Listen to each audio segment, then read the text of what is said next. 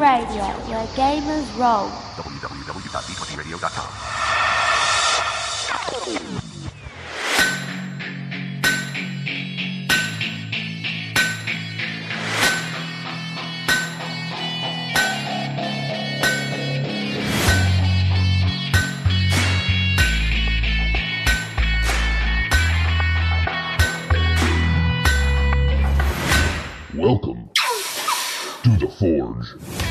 Gamer Nation, and welcome to the Forge, a Genesys RPG podcast covering everything that you need to know about the latest and greatest from Fantasy Flight Games Genesys Foundry, and of course, the Genesys role playing game itself. I'm your host, GM Hooly, and here we are again, breaking our rule of once a month episode, which I'm quickly finding might be an error on our website. Mainly because there is so much stuff coming out for the Foundry and general hype about Genesys.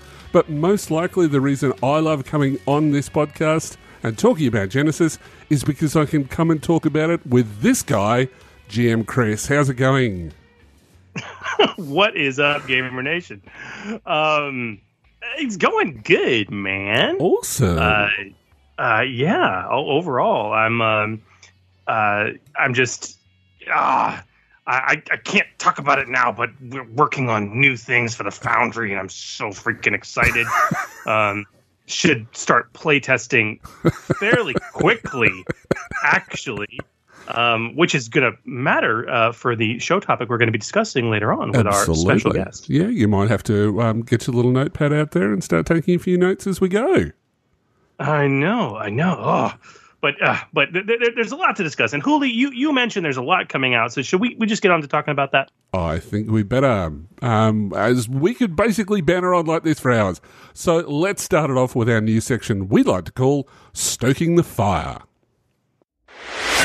Stoking the Fire. And welcome to Stoking the Fire, a segment dedicated to letting you know all there is to know about the releases from the Genesys Foundry and the Genesys role playing game. But first, Chris, would you like to tell us about the D20 Radio podcast of the week? Absolutely, because this episode we're going to highlight a brand new show that recently joined the D20 Radio Podcast Network, the Shared Sagas podcast. Oh, yeah. This is an I know. This is an actual play podcast, an actual play RPG podcast. It's crewed by a fantastic group of Aussies. Um, you guys are killing me. Uh, uh, but th- seriously, they're, they're fun. They're funny. They're a riot to listen to. Um, and and apparently have been fans of the D20 Radio Network for quite some time Mm. um, uh, and and and many of our shows. Um, they they're they're a hilarious group. They do actual plays of one shots and in ongoing campaigns. Right now, they are in the midst of a fifth edition D and D campaign run through of Waterdeep Dragon Heist, the Mm. classic D and D tale. Yeah. Um, it's a really great show. It's funny. It's well produced, and and we are proud to welcome it to the network. So go go go just go, go check it out, and and you can find it and more amazing gaming and geekery podcasts over at d20radio.com. Indeed. And Australians apparently taking over the entertainment industry. But but I digress. Um, and now for oh dear. Uh, and now to some Genesys Foundry news.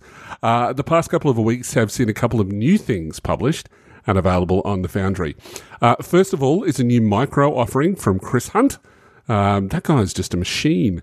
Um, second to Keith Capel, I think, um, creator of both the Power of Vril adventure and Armor of the Vril uh, supplement.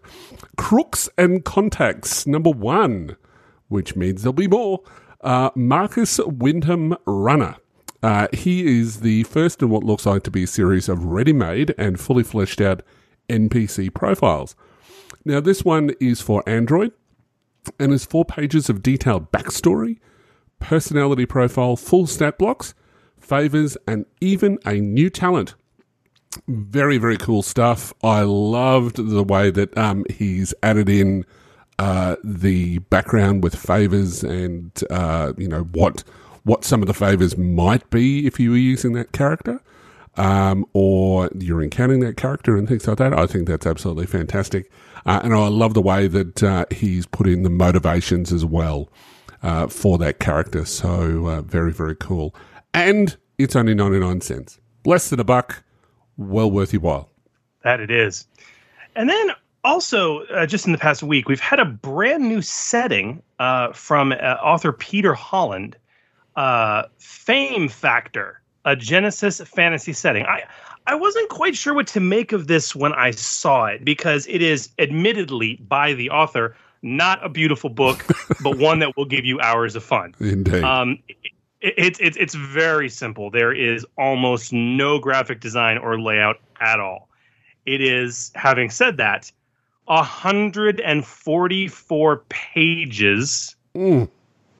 of fully fleshed out fantasy setting. Mm. Um, I, I've only started to crack it. it. It's it's filled with original fiction, uh, world building, NPCs and groups, six new species archetypes, and and all the things you would expect in a a setting rule book. Hmm. Um, you know, mu much much more in in a, in a fantasy world that is kind of intriguing to me. It it it it works like our world apparently, where the heroes are simply those with the best PR.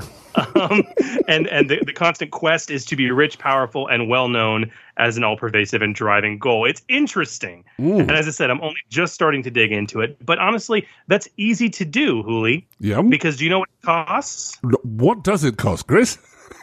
Whatever you want to pay for it. Nice. uh, it, it, it's a pay what you want product, so you can throw a buck at it or more if you'd like to.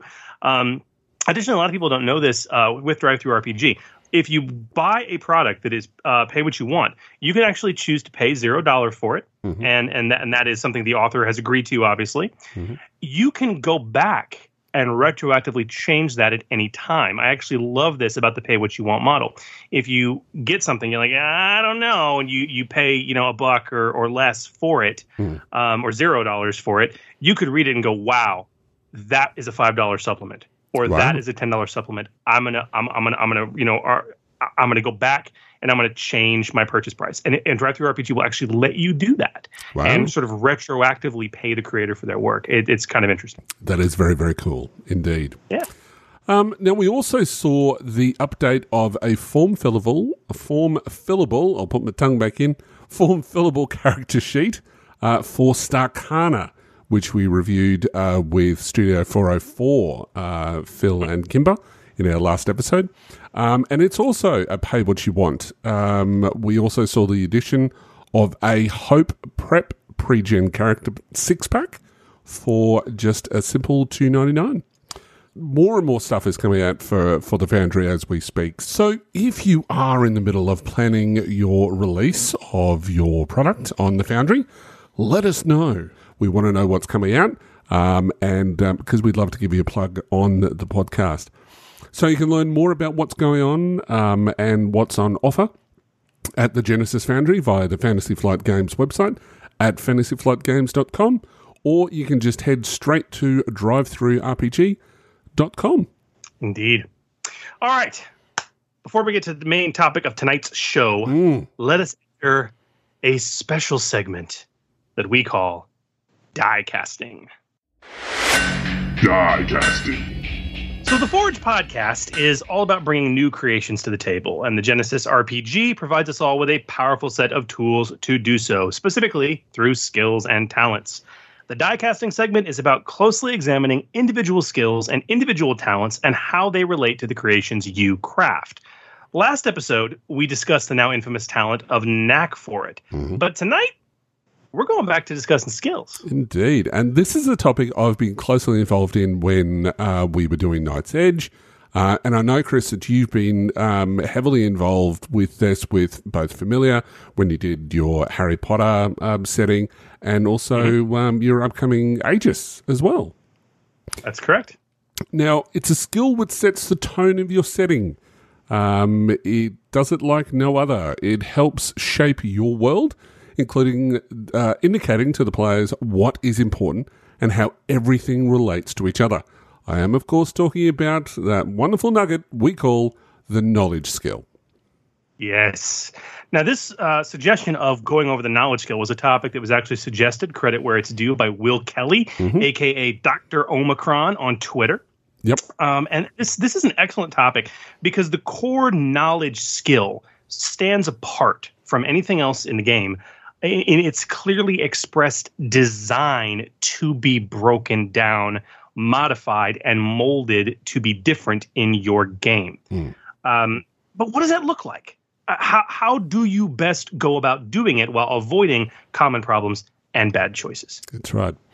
Now, what we're going to do, um, do through this process um, is, uh, you know, let's let's talk about knowledge and what it means for you players, uh, GMs, and obviously content writers. So let's let's start with the basics of the skill, man. I mean, core, core foundation. Uh, mm. Where can where can players find it? What's the skill we're talking about here? So basically, the the knowledge skill is found on page sixty six. Um, strangely enough of the Genesys core rulebook uh, for those following on at home. Now, knowledge in terms of the core skill, it covers basically knowing things. Now, that's anything, everything. There's nothing that this doesn't cover. Um, from physics to biology, um, quantum mechanics, uh, to art, history, and philosophy. But this is your intellectual grasp of a topic not necessarily the practice of it. Yes. And I think this is a key differentiator here because mm. the, the, one of the core things you got to understand about the knowledge skill is the difference in this game between understanding and practicing. Mm. Um, you know, and this is really what differentiates knowledge versus other skills. Mm. Knowing is not doing, and yeah. vice versa.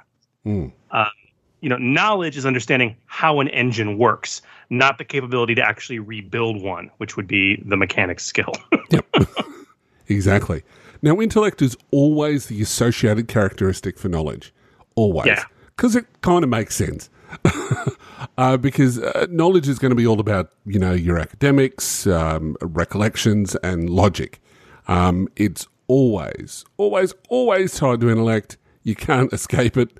Um, and this is going to be important when we talk about breaking it up, and, and you'll see that as we progress through this topic. Well, okay, now this is where it gets weird, and and why this is a really interesting topic for die casting because Hooly, hmm. this is a skill that is designed to not be used in terms of the knowledge skill itself. Yep, exactly. Which is really weird but um, you know, we'll, we'll, sort of break that down. Um, and uh, the knowledge skill is called out in the core rulebook. Yes, the description of that skill advises that it covers the knowledge of pretty much everything. But the same section advises us that the intent of the game is for each setting to have unique knowledge skills that apply to a specific setting, whether it be a sci fi, whether it be uh, a noir setting or something like that, it's going to be very much tied to the overall look and feel. So when you do this, you're supposed to get rid of a single all-encompassing knowledge skill that's presented in the core rulebook. Um, and it's actually called out verbatim in the additional knowledge skill sidebar. God loves sidebars. Um, on page 67 of the core rulebook. In other words, the general knowledge skill outlined uh, outlines when it is used, how it is used, and how it is not used. Now, those mm-hmm. things, which are all presented on page 66 and 67, should be there for every custom knowledge skill you add for your setting. So, um, you know, if you look at Terrinoth, if you look at uh, Android, you will see that um, it has the skill section, and each of those break down in a very similar fashion as you see all the other skills in the, in the core rulebook, but it's very, very specific to what is covered by that skill in that setting. Yes. There, there are core principles in terms of how knowledge is used, what it's used for, and what it's not used for that are there in the core rulebook. Okay. Mm. And and those sections specifically are going to apply those generic uses and non-uses are going to apply to any custom knowledge skill you create. That's but right. as you said, as you said, Hooly, the the difference, what changes, is that custom knowledge skills get, go deeper. They represent specific areas of knowledge that are unique to that setting. And as you said, th- it, this is a skill that's designed not to be used. the The intent is that you're going to create custom knowledge skills for your setting, and the game tells you, okay, when you do that, don't use the general knowledge skill. That's right. Right. Get rid of it. Um, you know, it's it's it's as you said, it's verbatim. It's there in the book. It tells you to do this. Mm. So it's it's it's kind of an odd duck. It Um, is, and, and especially when you start going into things like magic, which we'll talk about in a tick. But when it comes to magic, it actually refers to your ranks in a knowledge skill, which can affect damage and things like that. That's something that you've got to really take into consideration because if you don't touch base on that when you're talking about your unique setting as to what knowledge skill covers, your players and, and GMs are going to get confused. So you've got to make sure that you cover off on that as well, if magic is even part of your setting. So when talking about making new knowledge skills, so now that we understand what the intent is to literally p- replace the all encompassing knowledge skill with several specific skills, um, several specific knowledge skills unique to your setting, how do we best do that? What are the guidelines and tips that we need to follow? So we're going to go over for you listeners a three-step process that we, Hooly and I, find to the, find to be the best way to round out your settings knowledge skills when you are creating something fresh. Hmm. Additionally, we're going to have some fun here, and we'll see how it goes as we go through this. Yep. Uh, you're, you're, the two of us are going to pick a brand new setting, and we are going to develop its knowledge skills live on the air right now. We have no show notes on that. We literally have nothing documented. We're going to do it entirely by the seat of our pants. Are you ready for that, Hooly? I am not ready for that, but of course I'm ready for it. okay so before we get into the steps of the process Yep. let's let's let's set that frame let's pick our setting all right, Right. now I, I, dude I'll, I'll rely on you give, give me dude this isn't anything we're going to publish this can actually be a licensed ip that somebody else has give hmm. me a setting that does not exist for Genesys today that we want to do this for All right. So I'm thinking a noir setting. I, I love anything sort of in that noir look and feel. oh oh okay okay So, So but um, but I, I also love the the supernatural side of things. So I'm thinking like supernatural by gaslight. That's what I'm going to go for. uh, oh god that, there's actually a setting i'm working uh, uh, that is literally called uh, uh, gaslight and moonlight Nice. uh, okay uh, so supernatural by gaslight so okay that's our setting so we're talking you know 1920s 30s early 40s you know you know dark noir uh, you know 30s era kind of and and and you know we're, but but we need to have a strong supernatural element as well Yeah. okay uh, so we're talking we're talking you know you know ghosts the occult things of that nature Mhm. all right Mm. Okay, so we have our setting. So let's, with that in mind, get into the process. Let's do this. What is step one of the process? All right, so step one is be setting specific. Now, this is perhaps the simplest part of the process. Um, as as a setting creator, you should be defining what areas of knowledge are the most suited to your setting. Is it fantasy? Is it sci-fi? Is it space opera? Is it um, more modern setting? Uh, a good exercise to consider is this: in your setting world, if there were courses offered at school or in university or something like that, what would they be offered on?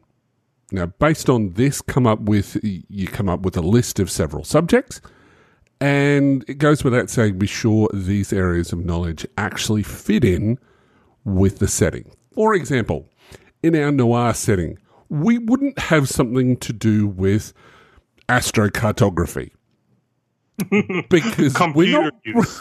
computer use because we're not really doing those things and it's it's just not going to make a lot of sense so it really has to be tied specifically to your setting Yes, yes. Okay, so so let's let's do this and let's let's get a let's get a good serious list out there. I'm thinking I'm thinking noir. I'm thinking Sam Spade. I'm thinking detectives. So I'm thinking I'm thinking immediately uh, uh, uh, probably uh, uh, law hmm uh, or, or, or ooh, ooh, better yet, crime. I'll just make it crime. Yep. All right, I think that's not a knowledge skill is crime. Mm. Um, And I think Um, we, we also have to look at underworld because we're we're dealing with the the shady side of of society as well. Absolutely, So you know something like underworld or criminal syndicates or something like that. Absolutely, absolutely. Um, also, you know, I think about the, the kind of things that that heroes are going to do in this world. Um, they're going to be they're going to be navigating around. Um, I, I think um, uh, you know they're they're going to be uh, chasing down leads. They're going to have a lot of contacts. So I think um, I think knowledge of for the time being, I'm going to I'm going to call it I'm going to call it society. All right, you know who who to know in Mm. the world. Yep. Um, I, I think I think absolutely matters. Mhm. Um, what else? What other what other areas of knowledge could exist? I mean, I mean, blow, blow through in in in, in our settings specific. All right, so we've also got um, the supernatural side of things. So I think that we need to look at. I'm thinking two of them. One would be uh, the occult, um, which uh, you know might be dealing specifically with cult members, um, some of their practices and things like that. Um, but we also might be uh, looking at supernatural as an actual skill. So we're looking at the things which go bump in the night uh, and things like that. So that's that's two sort of skills that I think would be useful. Two two good areas of knowledge. All right, now now those are obviously very setting specific. Now uh, we can go even broader than that. There's basic things, you know. If if this is a uh, if our noir setting, if Supernatural by Gaslight is is taking place in our world, it just happens to have a supernatural element associated with it. Um, there's a lot of things that happen in the period of the 30s. We have uh, we have a recent Great War, okay, and you know a, a new one that's about to start. Um, or depending on when you are, already has started. So things like history, um, I think, is going to be a, a valid knowledge point. Mhm. Um, additionally, uh, also, quite frankly, warfare, Mm. uh, which you know comes back to you know my military contacts and things things of that nature. Mm. Um, what else? We could also look at uh, because you know um, uh, the rise of the big business is basically happening during this time as well. That business might be um, a, a skill which may be relevant to some characters if they're they're looking outside of, of that sort of realm, um, and maybe some library use as well. Ah, so academic. Uh, so so what we have is bu- I got business, and then I have um, I have I'll call it academia. Yep, sounds good to me. Right. uh, ac- academia. So we, we have we have that going on, um, and we could keep going and keep lining out all the various things. Uh, you know, we have we have things like uh, you know uh, you know uh, uh, other. You know, we're we're we're in we're in the uh, real heavy duty of the industrial revolution, right? Mhm. Um, so maybe maybe I have something like um, uh, engineering. Uh, which, which is knowledge of, of engineering, and we can keep going. But honestly, I think we have a good starting list here. We have we have one, two, three, four, five, six, seven, eight, nine, ten potential knowledge skills that we're going to have in our setting, um, and they are specifically crime, underworld, society, occult, supernatural, history, warfare, business, academia, and engineering. Mm. Now, um, this is this is a good preliminary list. Hmm. Um, but this does actually lead us to step two. which is basically going to be PC specific. And what we mean by that, um, because it does get tricky, this step is about uh, grooming the list that we've created. And you might have up to 20 different areas which you might think that are going to be, um, you know, relevant to your setting. But you've got to pare it down and you've got to refine it.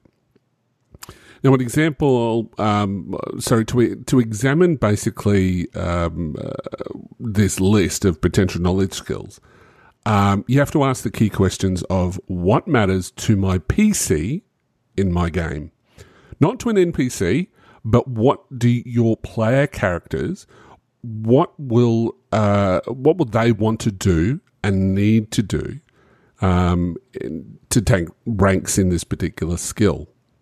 Mm-hmm.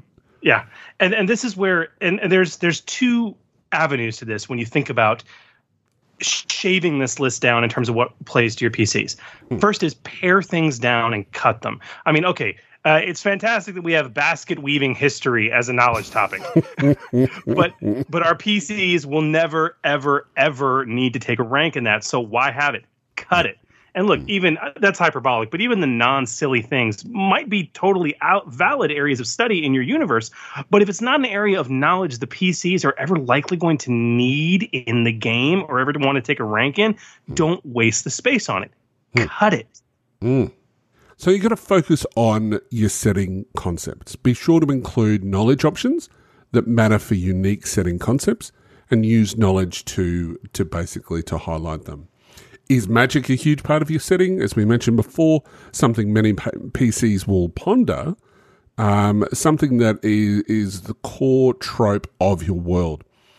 This is where you should consider an appropriate knowledge skill. Um, is an alien invasion um, core to the theme of your setting? Be sure you have knowledge that specifically covers understanding aliens, whether it be xenobiology or something like that. Absolutely. Yeah, the Terrinoth setting for um, specifically uh, has a knowledge skill which is forbidden. Now, it's a specific generic area of key conflict, um, but it's also a plot movement in Terrinoth. You Yeah. need that skill to be able to understand how the the undead work and things Yeah. like that. And there's actual talents that, that apply specifically that you can use one skill, namely forbidden, instead of uh, the other one. What's the other one, Chris? What's the other one called? I think it's lore or something Oh, like uh, in, in, Terrinoth, it's lore, Yeah, and, and lore. this is a this is a, a a really good example because if you read what lore is in Terrinoth, it covers history and legends, and actually also magic. Mm. But because the quote unquote forbidden magics are such a huge trope in Terrinoth, they chose to leave a specific knowledge skill out for that. And that's why this is the point. You have that one knowledge skill that really highlights a key theme of Terrinoth for the players. Yep. So these two these two avenues, paring things down and cutting them because they don't matter to your PCs, hmm. but also using your knowledge skill list and, and ensuring that you have things that not just matter but are intrinsic to focusing on those setting concepts are really what step two is about. Hmm. So step one, you come up with a huge list of knowledge skills that apply in your world and matter in the setting. Hmm. This step is just about making sure that things matter to your PCs through those two means paring things down and cutting them and then focusing on setting concepts. Hmm. So Hooly let's we we have our list here mm-hmm. of of 10 skills um Yep. let's do a little bit of paring down. Um, now we're, we're, we're gonna we, we have a step three. It's gonna get it even more consolidated and, and give us our final product. But based on what what we've got here crime underworld society occult supernatural history warfare business academia and engineering are any of these things first of all that we just need to cut? Are there any of these that that's, that's a, a pc is just flat out not going to be interested in? Or at the very least aren't going to matter in the adventures that are going to be run in this world to any meaningful degree Look, I'm thinking uh, just two off the top of my head, um, and that's business. I'm thinking that probably is something that can can be combined later on um, under uh, academia, um, and engineering is kind of, even though that it, I mean, it is a, a knowledge skill when we start talking about mechanics. Yeah but, But- who but who cares are the pcs really going to use it in our noir by gaslight That's right, probably not. Probably Um, not. So I'm, yeah. I'm going to do that now. I'm going to I'm just going to cut engineering straight out, and I'm going to cut business straight out. Yep. Okay. Um, you know, um, addi- you know, uh, and and that's that's really what it's going to come down to. Now, I do think that uh, uh, when we talk about the others, I, I do think they they may potentially matter, Mhm. and we may combine them, but that, that's really going to come into our third step. Absolutely. So for right now, um, I, I've I, we, we've cut two skills out, so we're down to eight, and we know that at the very least, based on the themes of the setting, you know, I see underworld and probably like occult as being things that are absolute primacy for knowledge because they really do matter for the setting concepts. Yeah. They they let my players know what this setting is really about. Mm, Um, exactly. So I love that. But that, that leads us into step three. Mm. Uh, and so talk to me about step three. What is our last step? Once we've gone through that first paring down phase and made things PC specific, what's next? Exactly. So, step three is avoid the bloat. Now, you're, uh, if you've got a knowledge topic list smaller than before, basically you're you're going to go from your twenty items, and you should be looking at at least half of that. Uh, so that's kind of the aim of the exercise. Get to half of what you are. We haven't actually done that in this circumstance, but that's really Well- what you should be looking at. Well, I mean, we started with ten, so um, and you've got to make sure that it's setting specific and are things that will matter to the PCs. So, but you're not done. The last step is about cutting and combining those skills even more to avoid skill bloat. What There what are- is the bloat? All right, so there's so many skills already um, in uh, in Genesys. Um, when you start looking at, it, if you go back to our first episode where we talked about uh, our melee and uh, and ranged, depending on your setting, you've got you know multiples of those sorts of skills. Plus, you've got all the general skills, and you've got your social skills. So you've got a large selection already, and the bloat means that you're covering the same area with separate skills. And that means that you're going to have PCs that are going to have to buy. Actually, it's going to create two potential problems for you. The first point is you're going to have PCs that have got to spend XP to cover all of the areas that they think that they're going to need. The other thing mm-hmm. as well that you wanted to try to avoid is that at the table, so when people are playing in your setting, you don't want to have massive discussions about what skill covers what. So you want to try to bring that down as much as you possibly can to avoid that bloat. Um, but yeah, sadly, a lot of systems suffer from it. Um, They do. And uh, way too many skills. But if you look at, um, you know, FFG's published uh, Genesys settings so far, we've got Terrinoth and Android. Uh, you'll notice that they only have three or four skill uh, knowledge skills in each of those, and that's it. And that should be your goal as well. Now, just as a passing thought, because I'm sure that people have um, not just touched on Genesys, uh, but they've also, you know, swayed over to taking a look at where it all began with Star Wars. And it has seven different knowledge skills. And this, uh, to be honest with you, that's a problem. But it's a big damn galaxy, as they say. Um, now, we, we don't have an official answer from FFG as to why they've decided to go there. But let's just look at it logically for a tick. Star Wars, as I said, the Star Wars galaxy is huge. Xenobiology, for example, covers literally trillions of species. And it's all about going out and adventuring in, in the deep darkness of space, where, there, where you're going to be encountering heaps and heaps of these sort of species. It's hard to sort of just bring all of that into something like with um, uh, with Android, where there's society that will cover things like cultures and, and things like that. But you're only talking about one world there. We're talking about a massive galaxy. Yeah. Um, but having said that, you know, you've, Yeah. you've got the likes of Starkana, where they Yeah. have kept that uh, that list small, and and ultimately it's whatever you want to do with your setting. Um, but just from our feedback, and we've played this game for uh, quite a while now, that that many skills can create problems that you might want to avoid. I want to talk about this specifically because, look, I, I and Hooly, you too. I know this. I love the Star Wars RPG from Mm. Fantasy Flight. Okay, Mhm. but let's be clear: the same designers who refined this system over years are the same people who created Genesys Yeah. based off of that. Do you honestly think they didn't take lessons learned and improvements to be made and really got quote unquote, I hate to say it, the best version of the narrative dice mechanics Mhm. into Genesys compared to Star Wars? I mean, you and I both know there are Star Wars players that are already taking Genesys mechanics and using them in their FFG Star Wars game, Starship Combat being a primary example. Absolutely. Okay. Because they're just better. Mm. They're cleaner. So with that simple fact in mind, realize the fact that the two right now published settings we have for Genesys from Fantasy Flight only have three or four knowledge skills. Yep. yeah. Okay, off that's for Android. A a science fiction futuristic setting only has three. right? Um, Yep. That should tell you how tacitly how the designers feel about the number of knowledge skills you should have. Mhm. And I, I didn't tell I um, one of the more memorable characters I because you know with when I- I usually GM right Right. and I I relish the chance to play.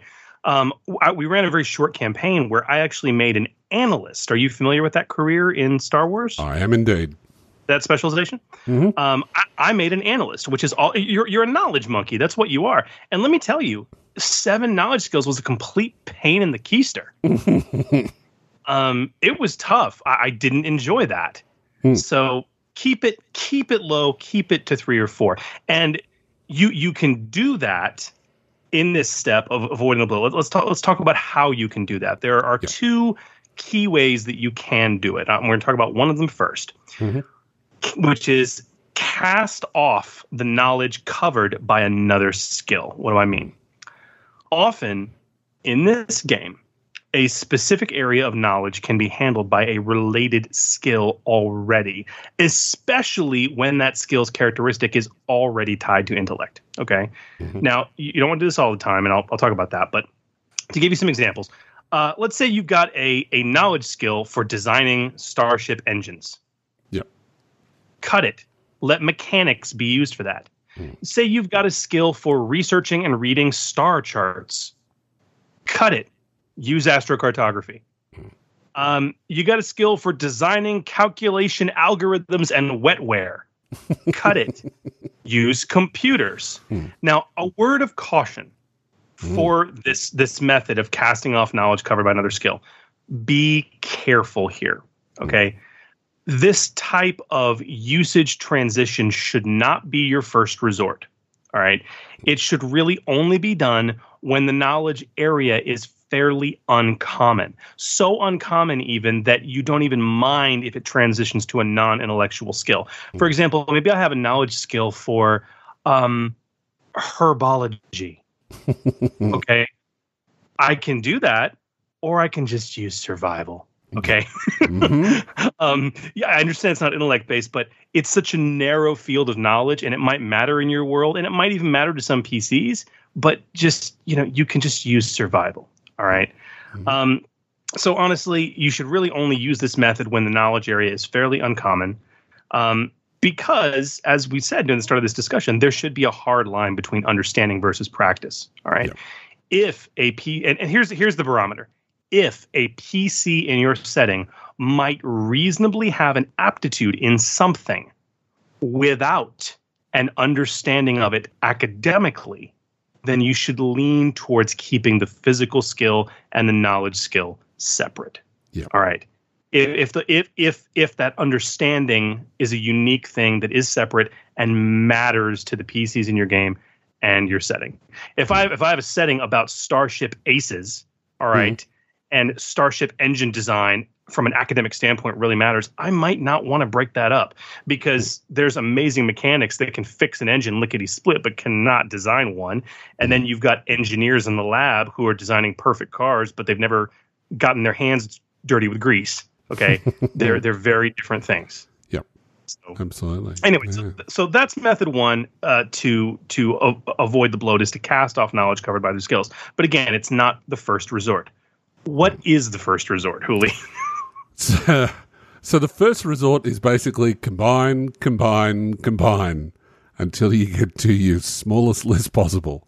Uh, now, as I said, uh, that should be the first resort, and and where you should focus most your effort in this third step, honestly.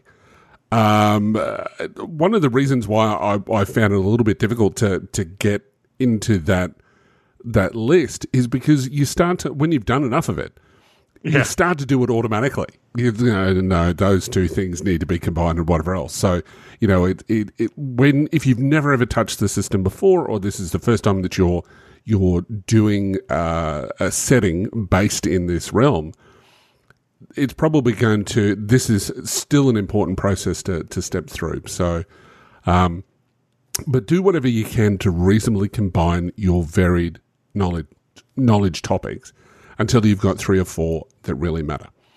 Now, this uh, is where broad, semi specific areas of study work really, really well. Uh, but there's a fine line between combining too much while still keeping areas of study separate. Now, Chris mentioned it before, um, but a good rule of thumb is to think in terms of PC careers. What would you, uh, what would your combined skill be optimized by the knowledge of only one or two careers in the setting? So, you know, architect, ship design, structural mathematics, bring those all together and put them under engineering.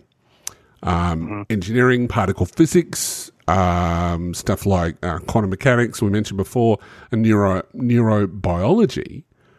You might be combining that all under science, for example. Yeah. Um, from a fantasy realm, you might be looking at dungeoneering, monster identification, um, just as a, a, a, random skill that popped into my head.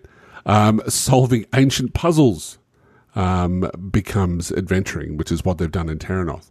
Um, yes. Where your magic knowledge, um, things like history, your legends, uh, religion, um, and even sort of like folk tales can all become combined into the one thing, which is lore.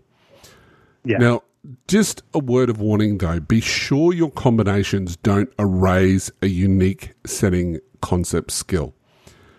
Um, so, like in Terrinoth, you know, they have lore, but they still kept, you know, uh, specifically forbidden as a separate skill, even though on face you could combine that into lore, but it would erase that setting specific trope that they really want to represent in the knowledge skill. Yep. Absolutely. Absolutely. Okay, so cast off knowledge covered by another skill and then combine, combine, combine. Hmm. Let's do this now. So we paired our list of 10, which, you know, if we really spent some time on it, we probably could have gotten to 20, which we would have pared down to eight or so. But we got yep. it pared down to eight. Okay. Yep. We got crime, underworld, society, occult, supernatural, history, warfare, and academia. Well, yep. right away, Hooly, I- I'm going to say crime and uh, understanding the the aspects of, of how crime occurs as I'm a detective, but also understanding the underworld and who conducts crime. That should mm-hmm. really be one skill, right? Absolutely. That's one area of knowledge. So immediately, I'm going to combine that into uh, what underworld. Just keep mm-hmm. it all into underworld. Absolutely. Okay. There's something to take into consideration there, and this is something also that people may find when they're paring down their skill list is that one skill that you've suggested can actually break into two. And I think in this circumstance, you're 100% right with the underworld. But also when it comes to the law, as in LAW, of how crime happens and, um, you know, what constitutes crime and things like that, could actually come under academia as well. It absolutely could. It absolutely could. Um, and you know, th- this is another thing too. I, you know, when when I look at, you know, we we were able to combine, uh, you know, crime and underworld into just underworld. I, I think about academia. Um, we could probably combine that with history too. Mm-hmm. I mean, really, now that I'm thinking about it, um, do we want to call it academia or do we want to come up with a new label, really, just to cover, you know, basically things you would research in a public library. so we might call it research. Uh, I love it. So knowledge research. Mm-hmm. All right. Okay, so we have research, and we'll we'll we'll combine uh, history and academia into that. Okay, mm-hmm. so now we're down to six. This is still at least two too many. Mm-hmm. What about occult and supernatural? Occult and supernatural, I mean, yeah. Look, um, I'm thinking that the two of them should be combined uh, mm-hmm. because they, they do cover the same sort of things.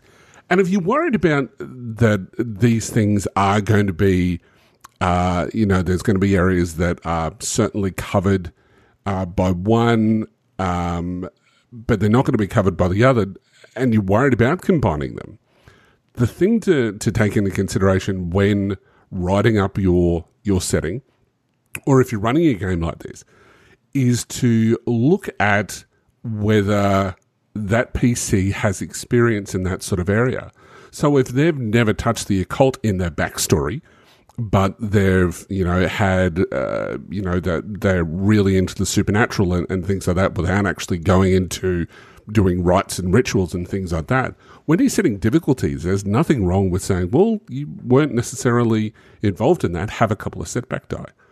And that can sort of split up the difference if you're really concerned. And that's more talking about running the game. But um, but yeah, that's that's something that you can take into consideration when if you're really concerned about combining those. So um, so yeah. Absolutely. Now, when we lined out occult and supernatural, it was also one of the dividers was occult was about the people, right? Mm. And and you know these these kind of practitioners, whereas the supernatural is about the phenomenon itself.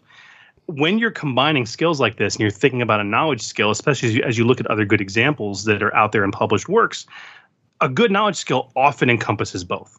So yep. you don't necessarily really need to break it out. Okay. Mm-hmm. So so you want to combine occult and supernatural into what? Just occult? I just love the word occult. Sounds good to me. All right. So we have underworld, society, occult, research, and warfare. We got still at least one too many. Mm. Um, you know, and uh, the more I'm thinking about this, Hooly, mm-hmm. warfare is important. Mm-hmm. But I think about, you know, what what are the aspects of warfare that somebody might need to know, especially if this is a, a, a setting that's really focused around the Great War or or perhaps the coming World War II? Um, you know, you're going to want to know about maybe history, but in which case that's already covered by research. Mm. All right. So mm-hmm. a lot of warfare rolls into research. But the other thing too is I may want to know about people, uh, especially a, a, common trope in, in noir stories are, you know, yeah, I served with this guy during the war, right? Yep. And yep. so you, you you have these contacts, all right? Mm. And honestly, a lot of that is broken up into underworld and society as well. Yep. Um, so, I mean, I think we could probably just cut warfare straight out and yep. merge it into the skills we already have of research, society, and, and underworld. Absolutely. And I want to go one further on this. I want to take a look at society because now that we're really talking through this, and I'm thinking about these detective noir movies that I love watching so much, mm-hmm these guys always have two levels of contacts mm. because contacts is really what it's about, right? Yep. Mm-hmm. They have their seedy contacts in the underworld, but they also tend to have what I would call high society contacts as well, mm-hmm. whether that be a senator or a politician, okay, or you know somebody they they they were in the war with or a, a big industrialist right somebody yep. who owes them a favor or they owe a favor to mm. um, who's going to call them mm-hmm. so i'm almost thinking that the second knowledge skill of of society really juxtaposes between uh, what's different from underworld i almost want to call it high society sure so at that point, we have four knowledge skills. We have mm-hmm. underworld, which that we obviously know what that deals with. Mm-hmm. We have high society, which is actually the same skill, but for an entirely different group of people and problems. Yep. And two of which are, I mean, these are obviously going to be important for PCs, but they're also very setting specific to a noir detective setting. Mm-hmm. mm-hmm. And then, of course, we have occult, which is obviously a huge setting specific theme in our Supernatural by Gaslight. And then we really have a generic skill of research, which covers like everything else, anything scientific or historical in nature that I might need to know. Mm. Absolutely. And so I think that's a really good list. There we go. So, you know, in, in, the interest of a podcast time, you know, we started with 10 skills, but if we'd really kept going, Hooly, we could have gotten to 20 or 30 yeah, if we'd really tried. um, and we've pared that down to just four, four that matter. Um, and this really comes down to the conclusion of this particular segment. Knowledge, skills, Gamer Nation are critical, not just to game balance, but to serve as a way to really define much of the themes of your own setting for your players and for yourself. Pretty much. So use knowledge skills to highlight the key themes in your setting and follow the process What's the process again? What are the steps? So we've got step one, which you have to be setting specific. Go through the list, create this huge list of things that you think would be covered by your setting. Then step two, which is be PC specific. So start to break down that list. At least cut that list in half so that you can really look at what the PCs would be invested in if they're playing in this particular setting. And step three, which is to avoid the bloat. So you need to start to really pare that down right to three to four skills, which are going to cover everything that suits your setting, but still the terminology that you're using is still going to be, it's going to cover what your setting is all about. Absolutely. And when it's all said and done, you've got a well groomed list of knowledge options that are going to matter to your players and serve you well when you're running your games. Indeed. So that was a really good discussion, I think, and and hopefully those uh, those tips and points that we've given you will really help you develop your knowledge skill for your particular setting that you're working on.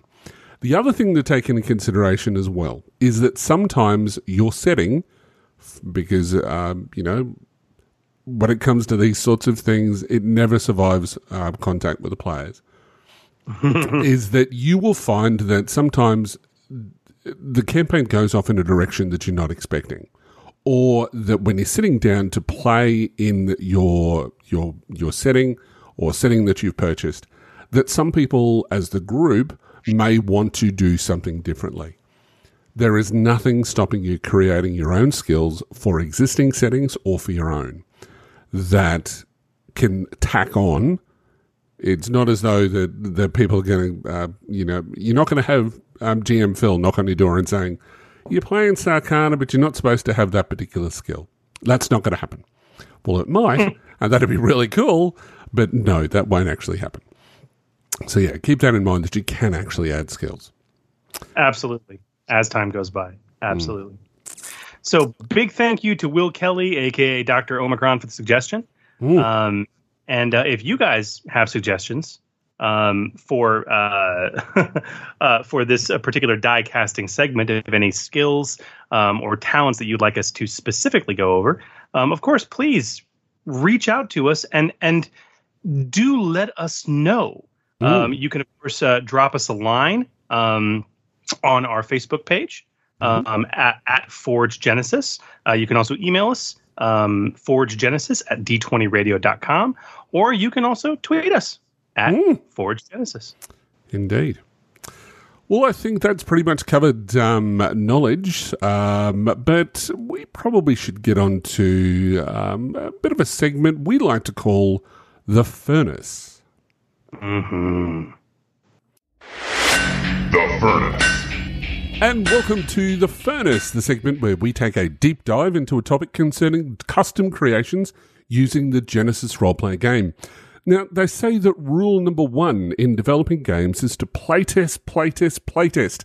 And this is never more important than when creating things for a role playing game. New skills, new talents, and new ways to make your setting unique through special rules that add flavour to your setting. Or perhaps more commonly, ensuring that a published adventure or module you create is fair, balanced, easy to run, and fun to play. Indeed.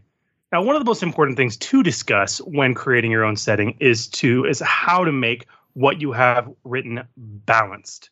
Now, to be clear, this isn't about editing and proofreading. Those are topics, Gamer Nation, that we will discuss in future episodes. But playtesting specifically, as Hooly said, playtesting is this art and this science of putting your newly cast armor or weapon into combat before the war actually begins. And it's what we are going to talk about tonight. Now, both Hooly and myself do have a fair bit of experience playtesting material for both Wizards of the Coast and Fantasy Flight games, mm-hmm. but the majority of our playtesting has been for fun, mm. apart from the content that we've created for the Foundry. Yep. So instead of just hearing us talk about it, we thought it might behoove us to bring on a professional who understands in a professional way the ins and outs of this process. and to that end, we are proud to welcome a special guest with us tonight in her first appearance on a podcast, developer for Fantasy Flight Games, and can I say, an amazing person to work for. Yes, she was my boss on uh, two or three projects. I think it was two. uh, Alexis uh, Dokima. Alexis, welcome to the show. Hi, I'm glad to be here. Thank you. Awesome. And sorry if I butchered your name then. It's all right. It's Dykema. oh, very good. Dykema. Everyone Like, gets it wrong. It's okay. You can blame me because Well- I'm an Australian. That's fine. we pronounce everything weird. the land down under where they spend dollary dues. And uh, Yikes. oh, so, welcome to the insanity of this show, Alexis. Thank you so much for taking the time to be here with us tonight. Um, and you know, I'm, I'm I'm sure I'm not alone in doing so. Um, Again, I'm I'm really glad to be here. I'm glad you invited me onto uh, the show, and I'm excited to talk about playtesting. Awesome. Can't wait. Ooh. All right. Now, as I said, this is the first time uh, you've ever been on a podcast. Is that right? Yes, uh, though I did uh, participate in two Legend of the Five Rings live streams um, for Fantasy Flight, so I have a little bit of experience. Very good. And no, we're excellent. Go and take a look at that, listeners, if you um, haven't already. Um, and um, so that basically means that some of our listeners uh, will have seen your name in print, and if they've been obviously in YouTube, they would have um, seen that as well. But most people won't really know anything about you because I know that you haven't been on the Order 66. So to start us off, perhaps you can tell us who you are and what you do for Fantasy Flight Games. Uh, so my name is Alexis. Hello. Uh, I also go by Lex. Um, I am a RPG developer for Fantasy Flight Games. So basically, what that means is I am with the process start to finish for making game lines like Genesys, Legend of the Five Rings, and Star Wars. So tell us, because obviously this is the you know a uh, usually it's usually a passion or a hobby that turns into a career for most people in the industry, right? Mm-hmm. How, Yep. how did you how did you get into gaming in the first place? Tell us a little bit about you and that. Uh, so I have been gaming since about four years old. Uh, my dad got me into Magic the Gathering around then, and that's actually how I learned how to read. Wow. Um, and he got me into role playing games really early. And Good. my grandparents sort of cultivated this love of board games, and I've just kind of been doing it my whole life. Oh, I, that makes my heart swell like you could not imagine. hmm Four years old. Ah. You win. That's amazing. yes. yep. I had a uh, a blue bird deck. Oh. I don't remember much about it, but I remember it was blue, and I remember there were birds. Wow. There you- that's that's cool. Well, Mhm. my my nine year old, my nine year old, um, is I'm, I'm trying very hard to get her into as much gaming as I possibly can. Hmm. Um, and I come home last week, and she says, "Dad, these kids are playing this game at school that we don't have, um, and I, I really want to play it." And I'm like, "Okay," and she goes, "It's called Keyforge." oh, lovely. Great. I And- mean, if as far as card games go, that's a great one to start with. Ooh. It it's it certainly is. Um, at that point, though, it was like, well, honey, I actually have the Keyforge starter set, and she's like, really? And then it just devolved um, in the be- the best way possible. What's your favorite faction?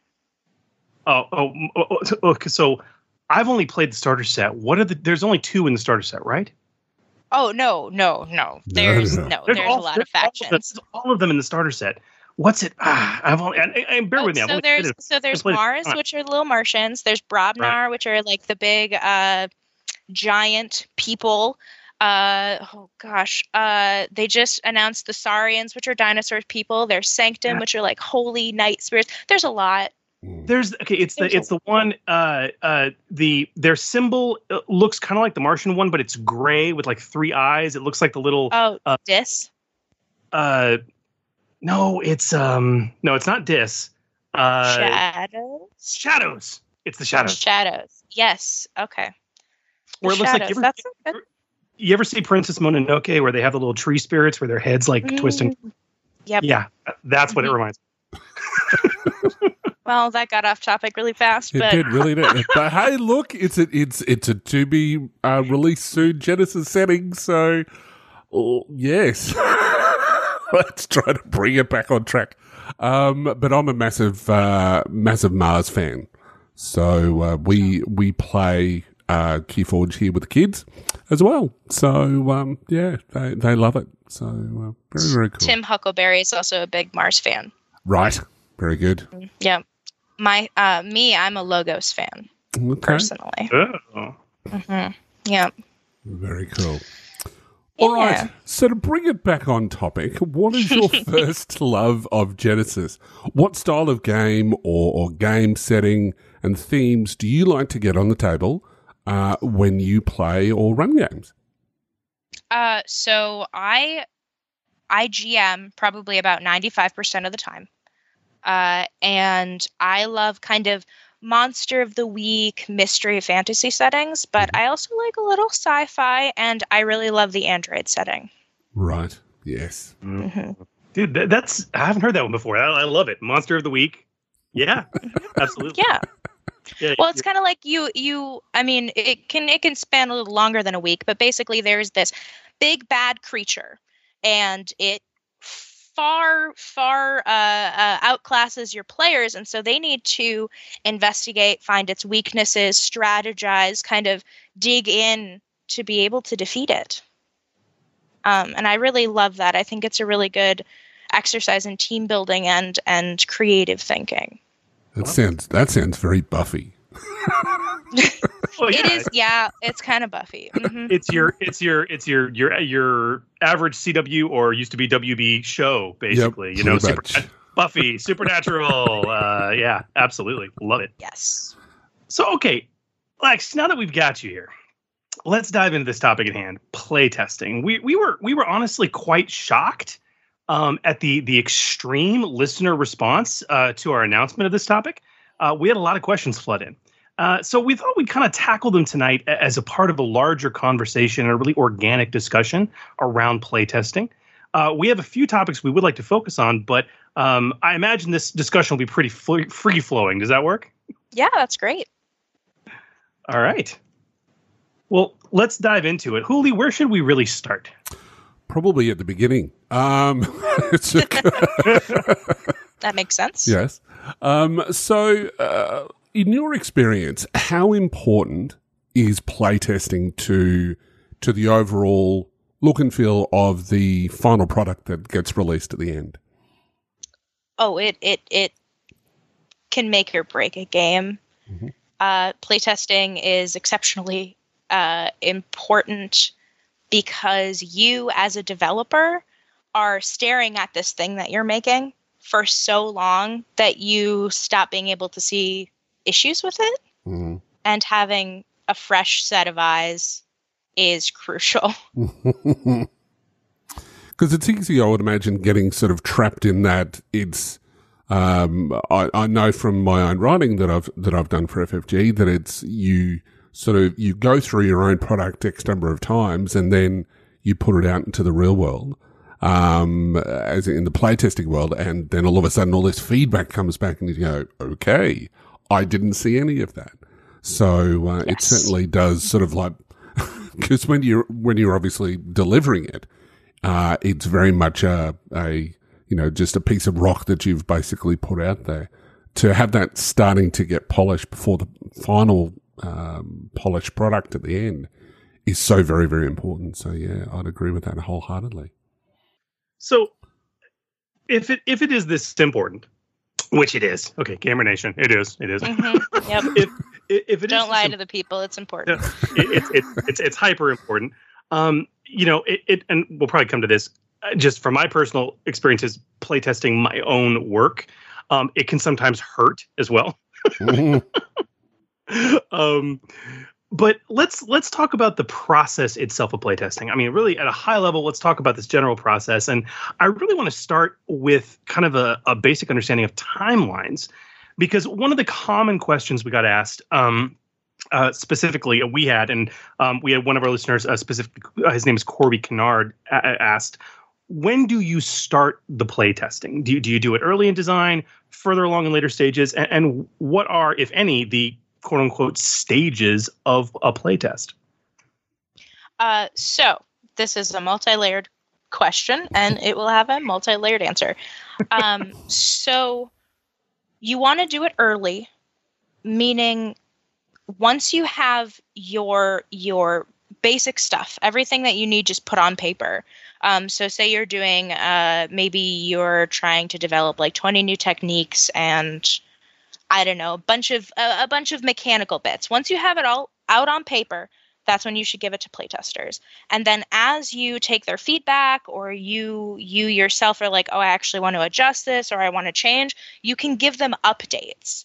So you can be like, "Okay, I, I wanted you to test these these 20 techniques um, and now it's like a month later and you're like, "Actually, you know, here's here's this updated version. What do you think now?" And so you can do it you can do it kind of in this staggered way um, at least for the more uh, kind of separated mechanical bits like that.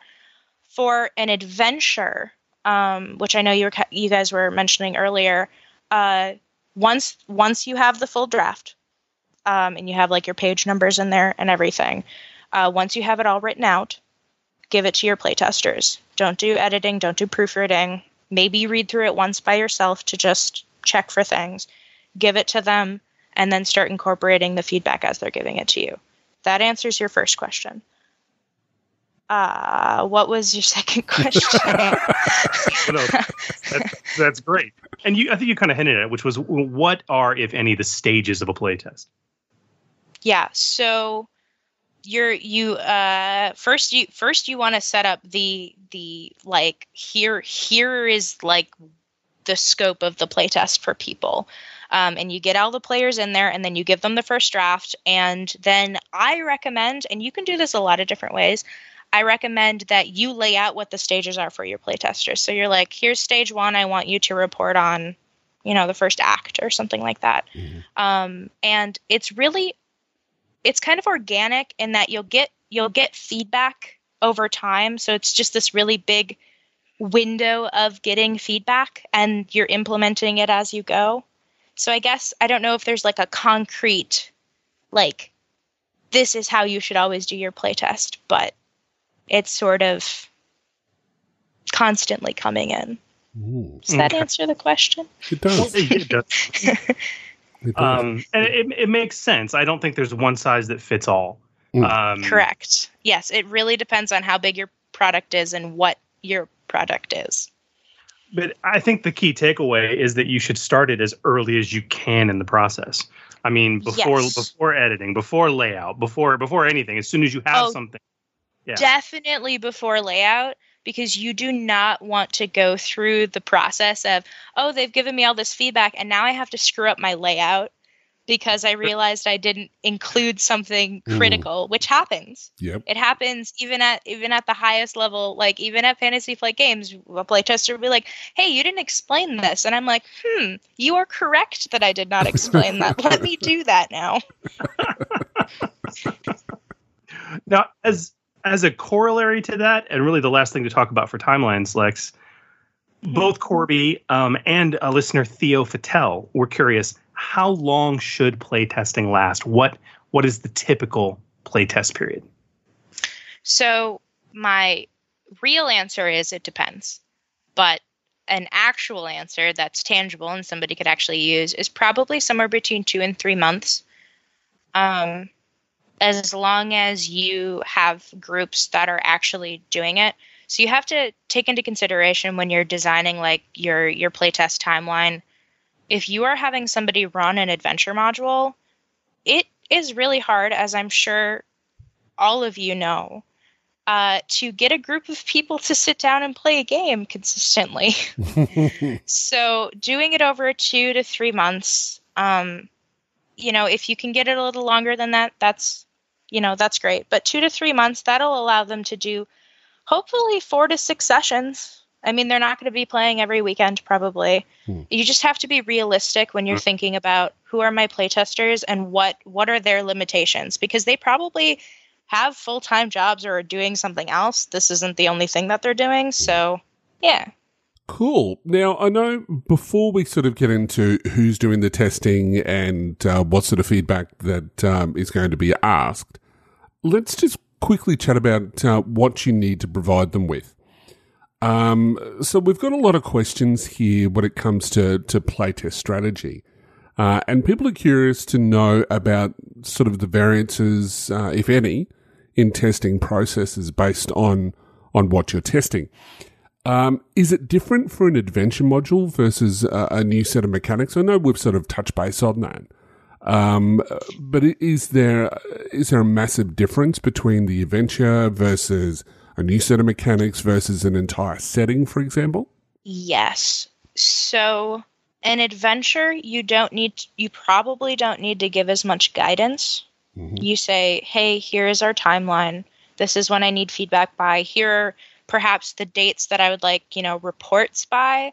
But other than that, you don't really need to say anything specific because you want them to experience that adventure module. Just here is the product that I have made. Let me, you know, you just go experience this thing without too much input from me so I can get an authentic reaction to it. Mm-hmm. Um, that obviously, if you have a specific thing, you're like, I'm really worried about this boss fight, you can say, also, when you're doing this, please pay special attention to the boss fight.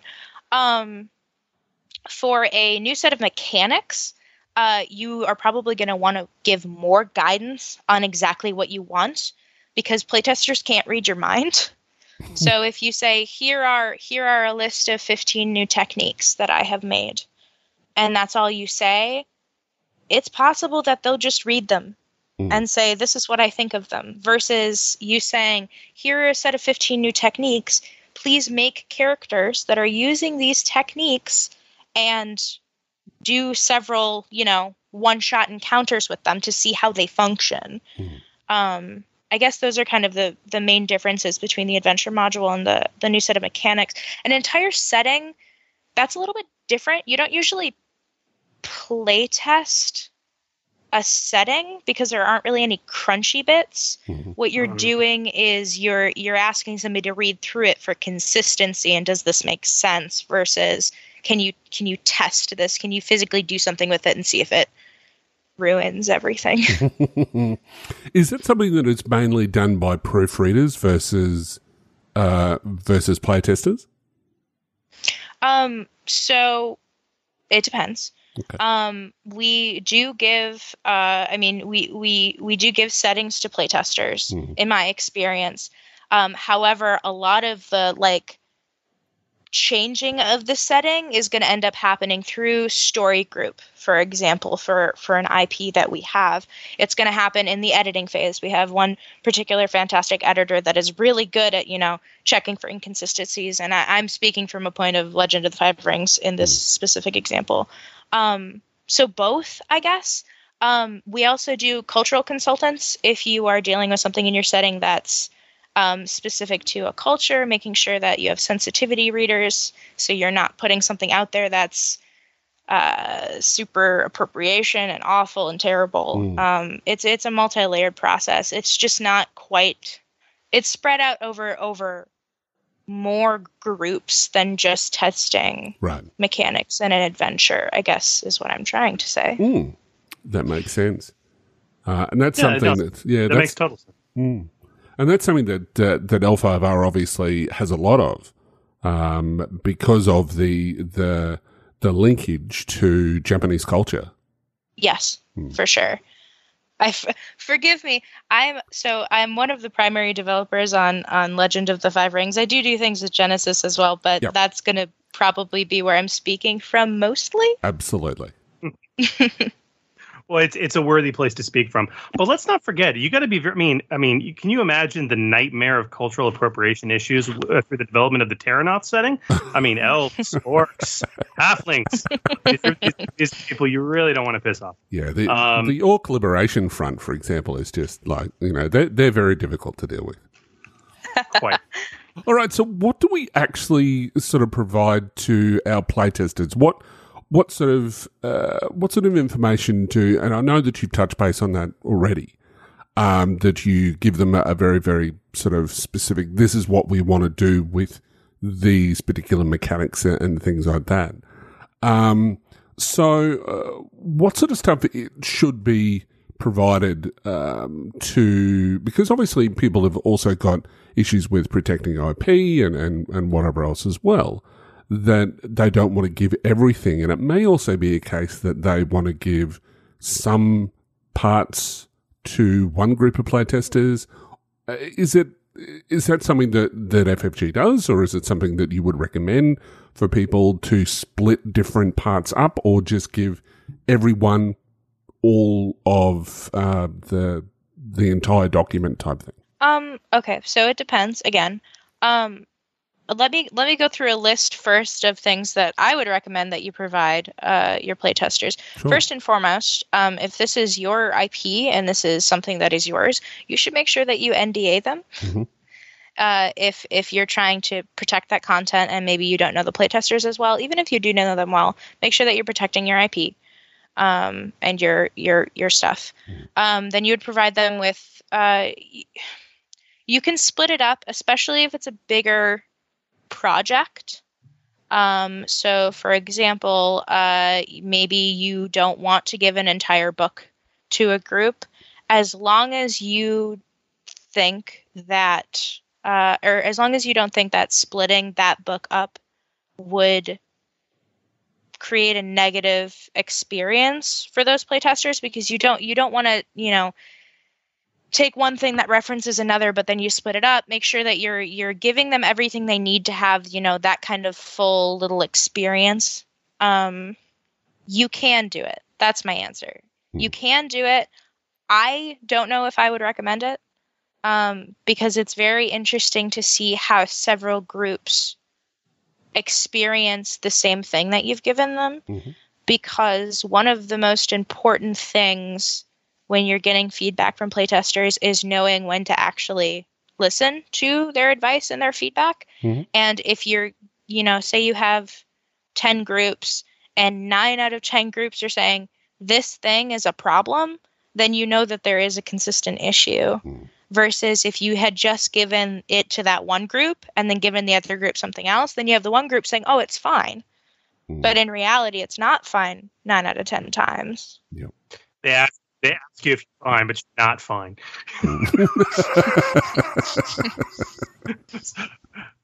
Sorry. Um, right. so the so the overall response to that would be give uh, have multiple groups and give them Yes. all the same thing. Yes, unless you are confident that splitting it up will not negatively impact the playtest. Right. If only I could speak so concisely. okay, but but interestingly though, you've given us an excellent segue into the next topic though, because when we talk about you know what you're providing them, you mentioned getting the feedback from them, okay, and how that plays into it. So let's talk about feedback material because there's a lot. We had a lot of questions here. Mhm. um, and you know, uh, you know, uh, what's the best process? Verbal conversations, observations, reports, write-ups, questionnaires. Um, to, to I guess to, to start with, uh, we had we had a kind of a basic question that was echoed by Tyler Comstock, uh, Kimber Bowen, and David Morris. What kind of feedback am I asking for, and how should I structure it? And associate to that, how do how do you get meaningful and constructive feedback? So, uh, this answer is basically the same for both adventures and then just crunchy mechanical bits that are separate from adventures.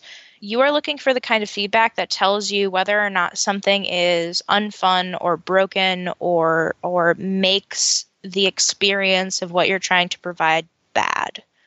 Um, as for how to structure it, um, we use forums uh, at Fantasy Flight, and I think you could probably get a forum up and running, or you could do like a Facebook group, perhaps something something where you can have your playtesters there. Um, there are a lot of different ways to do this, and this is just my recommendation. But I kind of like the the open forum where you make a post and here are all the materials, and then you lay out here's the structure of the playtest, like we mentioned earlier. Um, and then you let you encourage and you let the playtesters talk to each other because a lot of time what I, i'm observing is a playtester will will create a thread and they'll ask a question. And um, another another playtester from a different group will come in and say, "Oh, well, this is how I saw it," and then they'll have it. They'll have this kind of engaging discussion where they sort of hash out what they're feeling and what they're thinking and what they experienced, and that is more useful information that I get to use because I get to see kind of how the conversation is revolving around I don't know that boss fight or or this encounter with a specific uh, NPC or something like that. Mm. Um, as for how you get meaningful and constructive feedback, it's really about how you set it up in the beginning and how much you're engaging with your playtesters as you go through. I recommend checking in with your playtesters regularly. And if you are using the forum model, make sure you're responding to them Mhm. um, because they're more likely to communicate with you if you're communicating back. Uh, because screaming at a wall is not fun. um, and sometimes the answer is you might not get super constructive feedback. Um, and the way to kind of deal with that is to try to get as many groups as you can um, and assume that probably about 50% of them won't give you any constructive feedback Right. because life got in the way or they Mhm. just weren't very engaged with the material or they didn't realize they were supposed to be playtesting somehow or all sorts of things You see, you you you just spoke some serious wisdom, and I want to I want to reiterate this because it's clear to me, especially, and as we'll get into this from a lot of the questions we got, a lot of people who aren't in the know or haven't either been involved in playtesting as playtesters or have never done it for material they produced, they they they assume it's old school.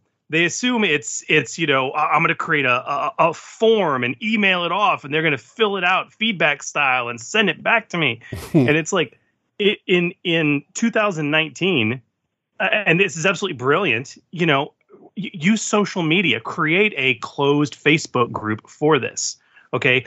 Build a private forum the forum i think the forums idea is, is the best absolutely brilliant suggestion build a private forum for the playtesters to have access to Mm. where and at that point you've got a consolidated searchable living record of your playtesting Mhm. and the results Uh, one more thing I forgot to mention for getting meaningful and constructive feedback. If you are particularly worried about something, and I think I mentioned this earlier, make sure to ask that. Make sure to include that thing when you're saying, you know, kind of laying out your expectations for the playtest. Mhm. Say, I, I would love to have three reports, and I'd like you to report on Act One, Act Two, and I'd like you to tell me how this felt. If you're worried about something, tell me how this felt because it can be overwhelming to a playtester to just be like, ah, playtest this thing. And sometimes that's fine because with an adventure, again, like I mentioned earlier, you kind of want them to experience it. But if you give them sort of uh, things to hold on to, something to grasp, somewhere to start, Mm. that can also generate discussion. And if you're noticing, if you're using the forum model, you're noticing there's not a lot of conversation, try to start one try to say uh, hi it's been a little quiet for a while. How did how did people feel about act one? I'm looking for a check-in. And then that can kind of start a little bit of a discourse. Um, just just stay engaged with it because if you aren't engaged they probably won't be either. Very, very wise indeed.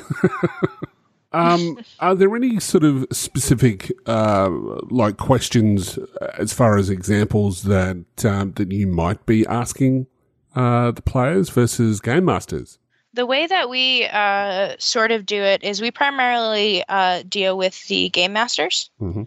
um, and they are they are kind of consolidating and then sending us you know player thoughts and that kind of thing Mhm. um, that's not the rule but that's generally uh, what i've experienced um, and so most of the questions are directed at game masters and then the game masters are sort of asking questions to their playtest group um, as for examples i would definitely ask anything anything that you are worried about but i mean the obvious questions like did this scene make sense Mhm. did how did this boss fight feel you know um, if you're if you're looking for a balancing thing so i'm going to go back to the boss fighter thing because it's the easiest thing to Mm. to talk about if you have a boss fight and you're worried that uh, it is just going to get crushed by the players ask questions about that.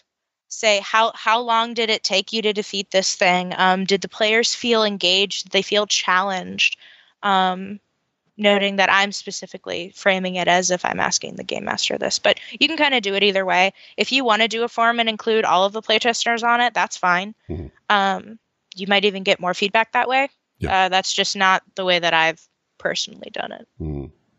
And I think that's important feedback as well is to rather than get everybody because I think that you potentially you could get lost in the masses for want of a better term. Yeah.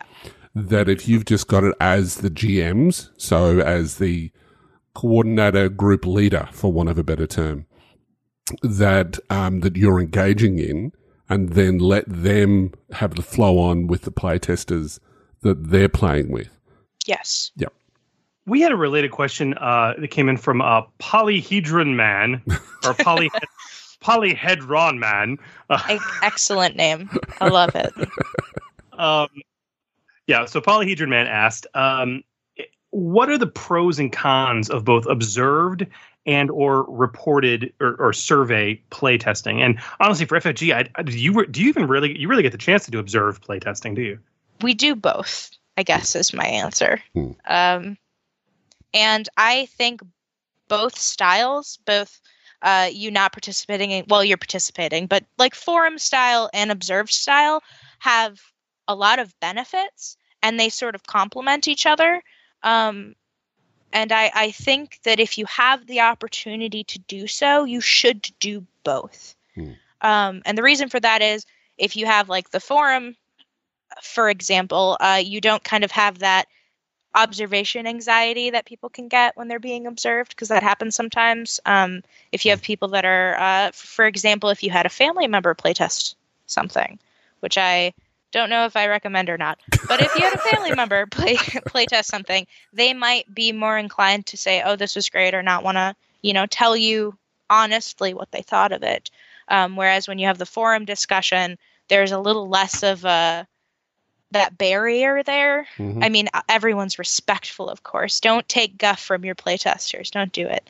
uh, um, uh, yeah, I, I, I think I don't really know. I guess that's the con of the observed play is that people might react a little bit differently. The a con for the forum thing is you have a little bit less control because with an observed play, like you know when you're starting, you know when you're ending. Hmm. Potentially, you could kind of veer it back on path if it gets kind of off topic.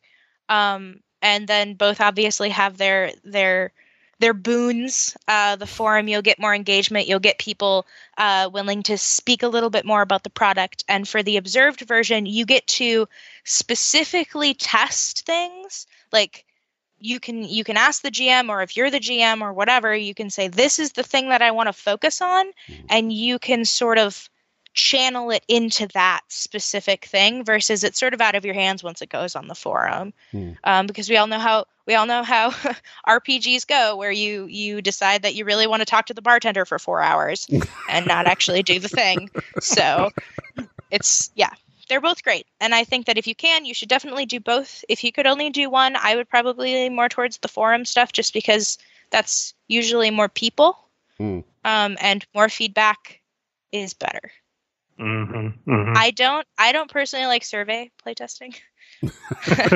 uh, I wouldn't mind like asking, you know, my forums like here's some specific questions, but I I don't know. I I feel like it's less engaging because it's just so it's so far removed from actually engaging with your playtesters, and I think that's really important.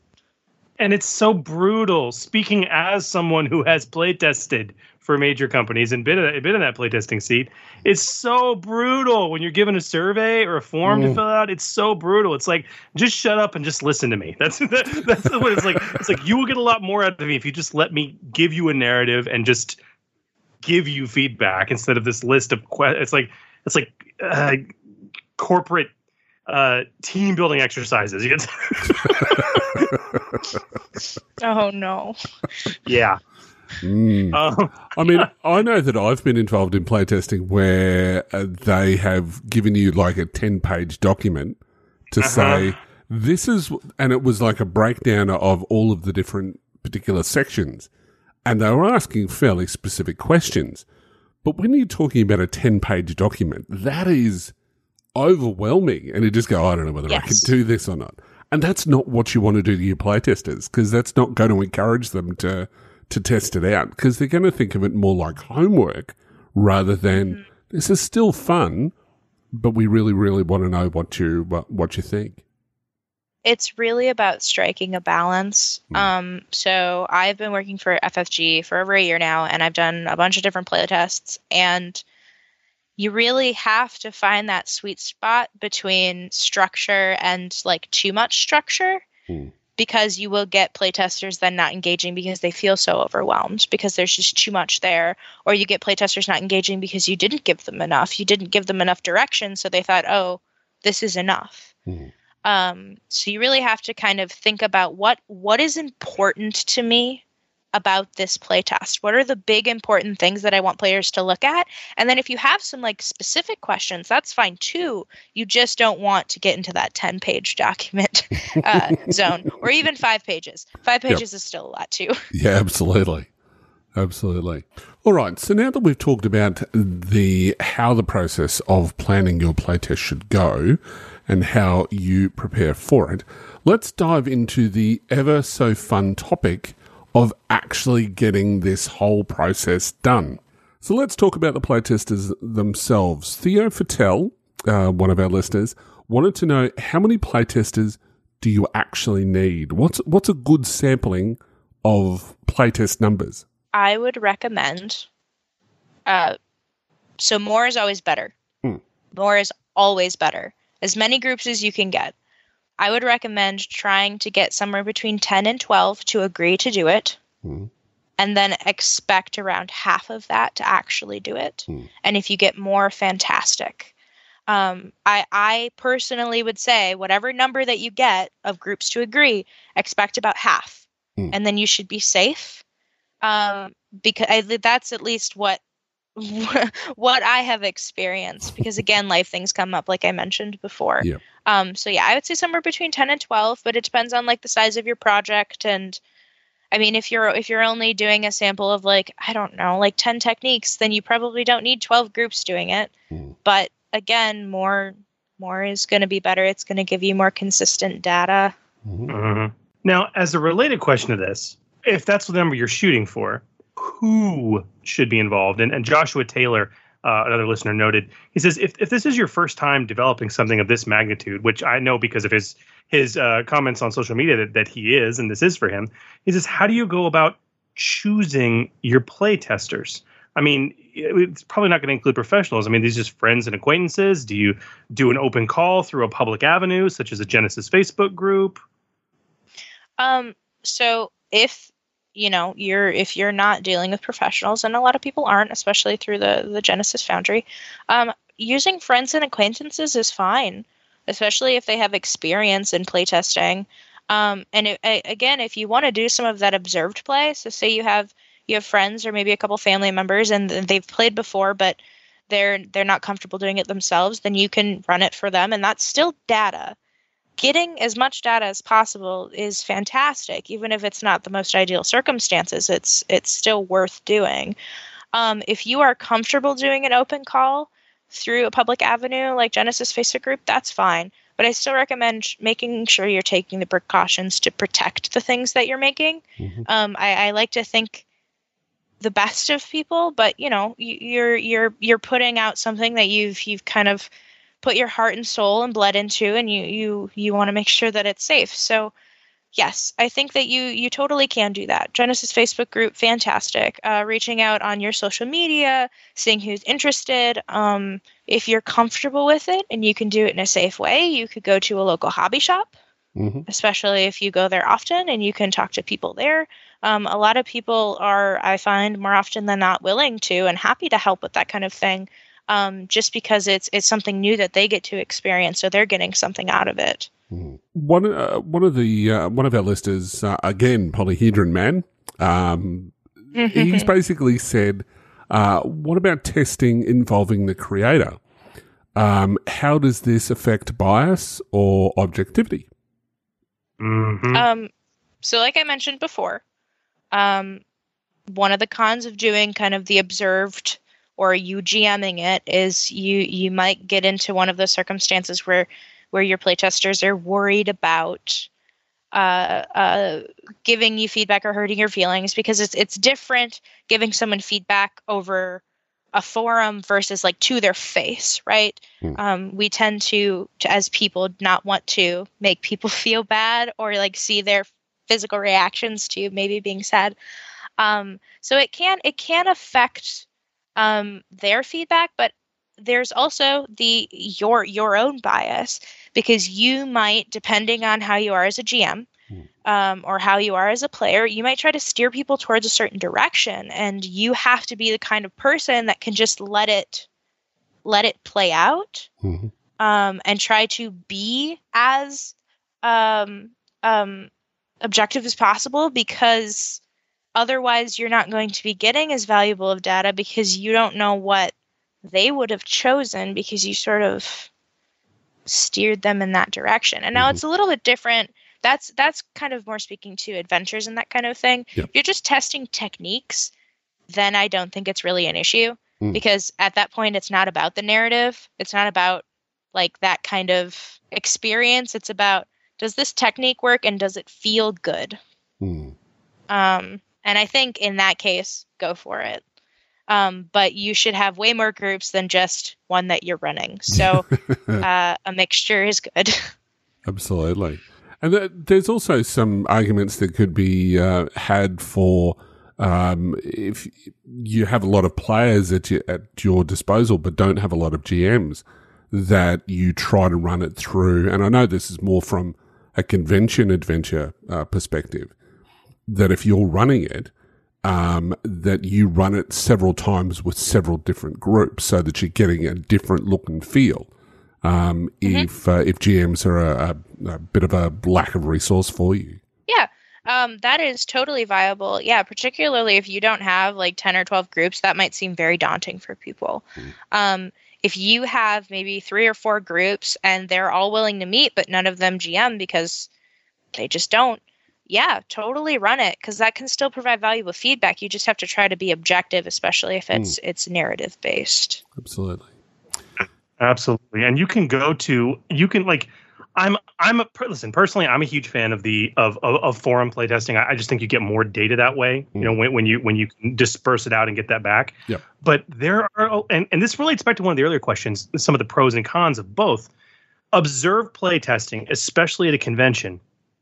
A good like we like uh, Lex we we had um uh, uh for our second episode we had uh uh, Phil Majewski and Kimber Bowen uh, from Studio 404 who did Starcana for uh, for uh, Mhm. uh, and we we had them on to talk about about it um, as, as they released it for the Foundry. And one of the things they talked about was convention play. That that was a huge avenue of play testing for them because they could have a couple GMs running an adventure and they could get eight play sessions in in a single weekend Yes. and that's that that's that, that's it's a stack you you can do that at a con and you can't do it elsewhere another thing i find very interesting because I, I do happen to believe in just in my experience as a hard learned lesson from my own stuff that i've written i tr- it's best if you're not the one running it if it's an actual adventure module you need to give it to them cold so that if somebody purchases this they can play through it but i Yes. love seeing i love seeing the interactions between the players and the gm watching it because different gms are different and some gms will take the reign and explain things but the fact that they have to explain something means that it's not clear to the player Mhm. and that's a problem that Yes. you you may only get through observed play.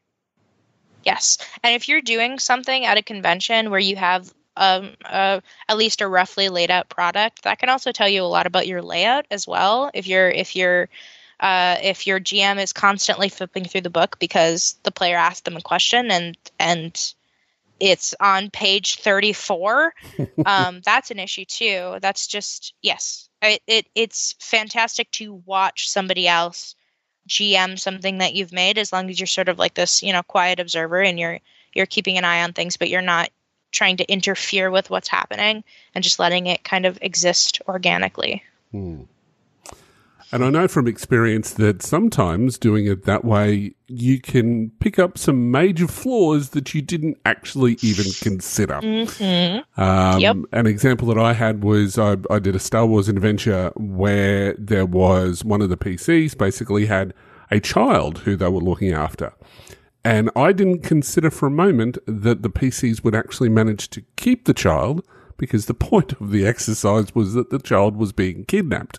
I didn't even consider, and I know that sounds really weird, but um, yeah, I didn't even consider that. And that actually happened the first time that we uh, we tested it. So I had to turn suddenly turn the adventure on its head as I was running it. But then I've then uh, taken that into consideration when doing uh, the full version of the adventure. So uh, so yeah, that's a, a most important thing. That yeah, your your big holes in your plot can be highlighted quite quickly. Yes. Uh, if you um, if you are creating a product that is supposed to be a certain amount of time and experience, such as like a, a, a convention game, which is about three four hours, um, that's really important to play test it. Uh, for example, I had been working on something that was supposed to be done in about three or four hours, and the I observed play of it. Um, and the first section of the adventure took about two hours, which was a problem because there were a lot more sections after that. Um, so it can really help you cut back on stuff. Mm, it wasn't great. Well, it was good. It was good because it was playtesting, but Yep. it it yes. kind of had me face palming a little bit there. Now, it wasn't the player's fault. I just it it it was totally my fault. But oh no. I guess this NPC is really interesting. it's the most fascinating barkeep that's ever been created. Um, Mhm. you somehow managed to invent the most interesting man in the world. Go on. oh no. when he flips a story point, it automatically flips back. Um, yes. So we had um, we had we had we had one other question around playtesters specifically, but honestly, I think we've addressed it already. Mm. Um, Corby Kennard wanted to know. Uh, he wanted us to talk about you know using conventions and convention play for playtesting out things. I think we've done that. Um, and I think we touched on the other part of his question to a degree. Um, he was curious: should you have the same people play test at every stage, or should you change it up and have different people play testing the same mechanics or content? Um, Uh, so I recommend if you want accurate feedback for, especially if it's not if it's not a huge giant book, you should have every group playtest the same stuff, so you can get all of their opinions on the same stuff and you can compare it because that's a really important part of playtesting is looking at all your feedback and saying, "Huh." I guess all of the players really hated this except for one. I probably should do something about that. One thing that I can say uh, about that uh, would, uh, I think, when it comes to even to, to writing, one of the rules of thumb that I've always found is that you never give your work to the same person twice because they get used to seeing what they've seen before and they may skip over stuff that is brand new or that you've, you've modified or whatever else. And I think the same sort of thing can apply to adventures where you've run it once and then you've done some major changes. Uh, I mean, it kind of makes sense when it comes to adventures anyway to to not run the same group through the same adventure twice. Um, but I think that it's important to have different groups, definitely. I, I would actually I would agree with that. Um, so if you have an adventure and you have a group of you know five different groups and you have them all run through the adventure and then you made giant changes and you had enough time to have people go through it again, yes, definitely try to find a fresh group with a fresh pair of eyes um, that doesn't know all the secrets of the adventure so they can really experience it fresh. However, if you are doing this and you're giving them an adventure and then they're running through it and then you make slight changes and you're like how does how does this passage feel now how does like this look to you Mm. versus giving them the whole thing but giving them a chunk of it to just be like you had said that you know this was hard to understand is this easier to understand now? You can do things like that, and I Mm. think that's still very valuable. Good feedback. Well, okay. Does this lead us then, Hooly, to talking about actually evaluating and incorporating the feedback you get? I think it does. So our rounds of playtesting uh, are done. We've we've done all the hard yards as far as getting that content out there, having the people run through it. But what do we do now? Uh, how do we know that what you've tested is done, and and what do we do with that feedback? Now, a question brought up by Chris Hunt, uh, who is uh, one of the contributors to uh, to the Foundry already, uh, highlights this discussion well, and he says uh, or asks, "Can you talk about trying to understand the core of the problem raised by playtesters rather than going with what they suggest?" Now, as this raises an interesting point, anyone who works in product development will tell you that cu- customers are rarely right about what they need. Uh, so you're correct. This is this goes back to the conversation that we were having, where more playtest groups are better, Hmm. because then you're kind of getting this this wider view, these multiple views of the thing, and that'll that'll help you identify problems versus what's just somebody's opinion, what's just you know this one person didn't understand it. Though if you did have 10 groups and one person didn't understand it, you might want to adjust it still because if you multiply that by like however many people are going to look at your product, then that's more than one person Hmm. Proportionally. So you're never done. you're never you're never actually done. Mm-hmm. Um your product will never be perfect, but you know that it's ready to go out there obviously you need to do editing and you need to do proofreading and if you have you know your editors and proofreaders should also be able to tell you if something makes sense but they might not be able to tell you if the mechanics are correct hopefully by this point your playtesting is done and you have solved the mechanical errors. You've solved the issues that would make the game unplayable that would make the game uh, unfun for those kind of crunchy reasons. And you've also addressed like big overarching narrative. Now you have your editor go through it and now you have you know uh, you go through it again and if you if you have other people developing with you you all sit around a table and you go over the mechanics one more time and you read through it one more time and then you have your proofreaders look at it and if at the end of all of this stuff you would be proud to put your product out there then you know it's over Mhm. you just have to let it go because it'll never be perfect. Mhm. But if you can be proud of it, then you've done you've done good. this is this, this is this is wisdom. And it's so hard. It's so hard to to let it go. It's it's it's a baby. I I don't know. if if you keep if you keep picking at it, you'll make it not good.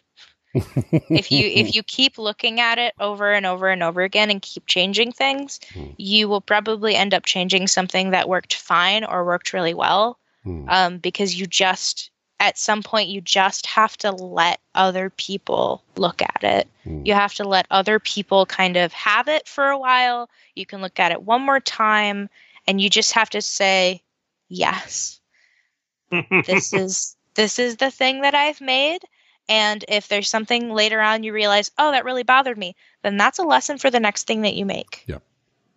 Indeed. you know it was it was m- many many years ago um on on on the on the order 66 podcast we were talking to rodney thompson um who among other things developed uh you know lords of waterdeep board game was a designer at wizards of the coast for for d&d and of course their their version of star wars their last version of star wars Mhm. um he he said something that stuck with me and i've found to be true he said look you can do all you can but no game survives contact with the player base.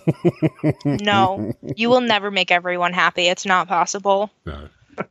You could have a perfect game, blessed by the gods as they be, and somebody would not like it. Yep. Absolutely. And I tell you what, even if they didn't, there's always errata pages that you can throw into the mix. And Yes. and when it comes to the Foundry, everything's in PDF format. so you can modify it later on down the track with a version It's super 1.1. Now, I do want to return to the point that Chris brought up, which I, which, which for me personally is a good one, and very hard to do, and something that's not easy to do, and that is how do you derive the problem based on what your playtesters are saying? And for those for those not aware, for uh, for me, I I work in software development in product management specifically. I'm I'm a product director for a a, a large international software company, and w- one of the things that I'm always used to whenever we're we're testing software whether it's it's alpha or beta, is that especially customers and users, play play testers, um, they never come to you with a problem. They come to you with a solution. All right.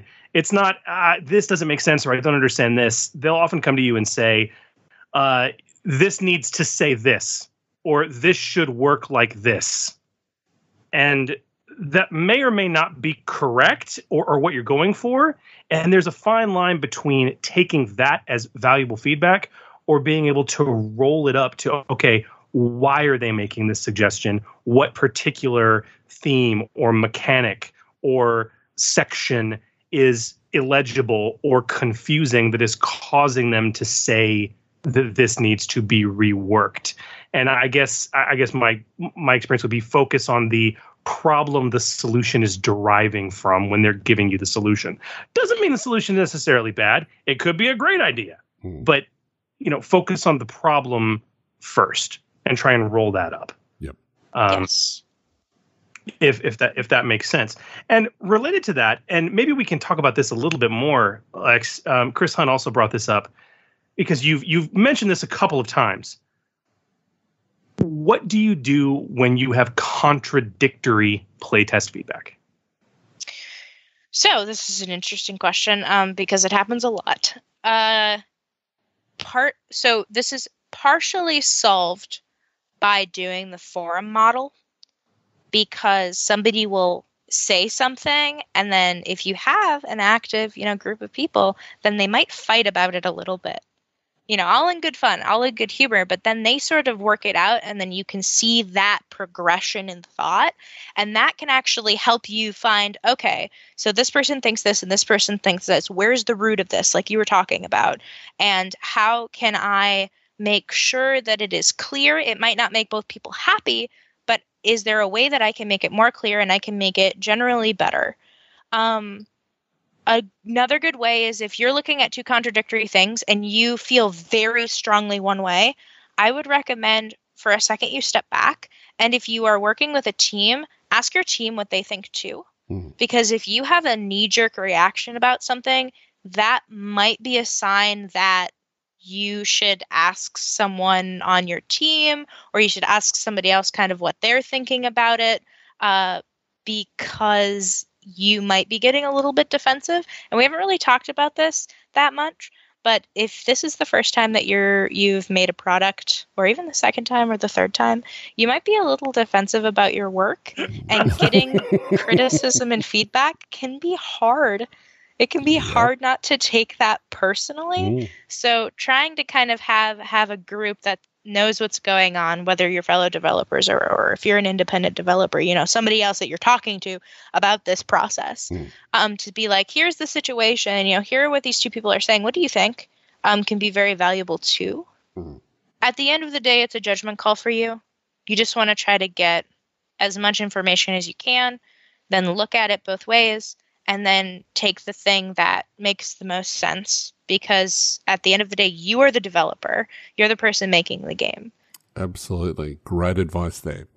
Now, one thing that I did want to touch base on very quickly, which we sort of haven't really sort of covered in our show notes, but it's a bit of an audible, is we've given a lot of advice when it comes to you as a developer, um, writing your own stuff, having it play tested. But let's look at it also from the if you're a play tester and how you should sort of like really be um, what sort of feedback you should be providing and how you should be providing that. This may be uh, an, an, another show topic altogether, I guess.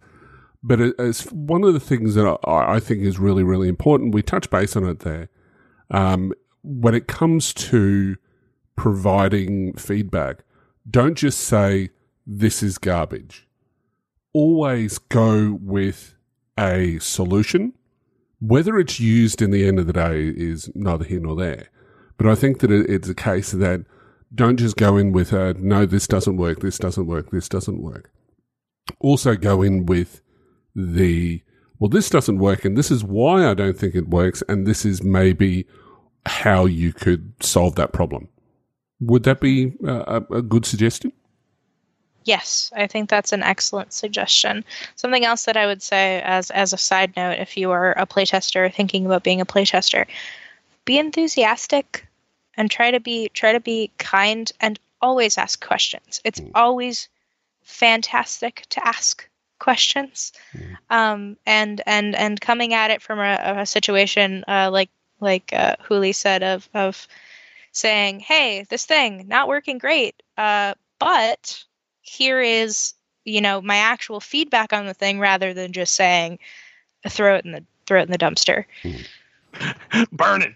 Throw it in the river. burn it and start over. Uh, no i've i've gotten a comment like that before. Uh, not specifically directed at me but yep just start over. Just just go ahead and start the whole thing over. Uh nope. That's not why we're here wow. Wow. Mhm. Um, so to put an end to this conversation, and you actually, I think, already said, I think more or less what needs to be said on this. Hmm. But we we had a, a, a as a last question, listener Corby Kennard was curious. How do you know you're good? How do you know if something is finally balanced? it isn't However, if you've done your due diligence and you think that you could be proud of what you're putting out there, then it's done. Hmm. It it it has provided lessons for the future and it I'm pretty sure people are going to like it. I mean, if you pour your heart and soul into something like somebody's going to like it. Hmm. You're good. It's fine. It's not balanced. It's n- there's going to be people that don't like it, but they don't matter. It's fine. Absolutely. Wisdom. Wisdom. I mean, I don't mean to. I, I don't mean to like slash somebody's. I'm sure there's somebody out there that's gonna be like, no, my thing is perfectly balanced. And I'm gonna be. I I disagree. I don't know what it is, but there's something wrong with it probably, and somebody will find it. It's the internet. Yep, pretty much. the land of sunshine, rainbows, and extremely well-behaved people. Are Mhm. we talking to the same reality? Anyway, moving along. Well, speaking of sunshine, rainbows, and extremely well behaved people, Yeah. Lex, it has been wonderful having you with us to discuss this topic. Thank you. Yeah, it's been great being on the show. Awesome. And yeah, I know that you guys spend a lot of time with us, and it is in your own time. So uh, yeah, thank you again um, from me for uh, for the time that you've given us today. Yeah, uh, anytime. Awesome. Maybe Hopefully- not literally anytime because you live very far away and our time zones aren't the same, but you may ask anytime. sure.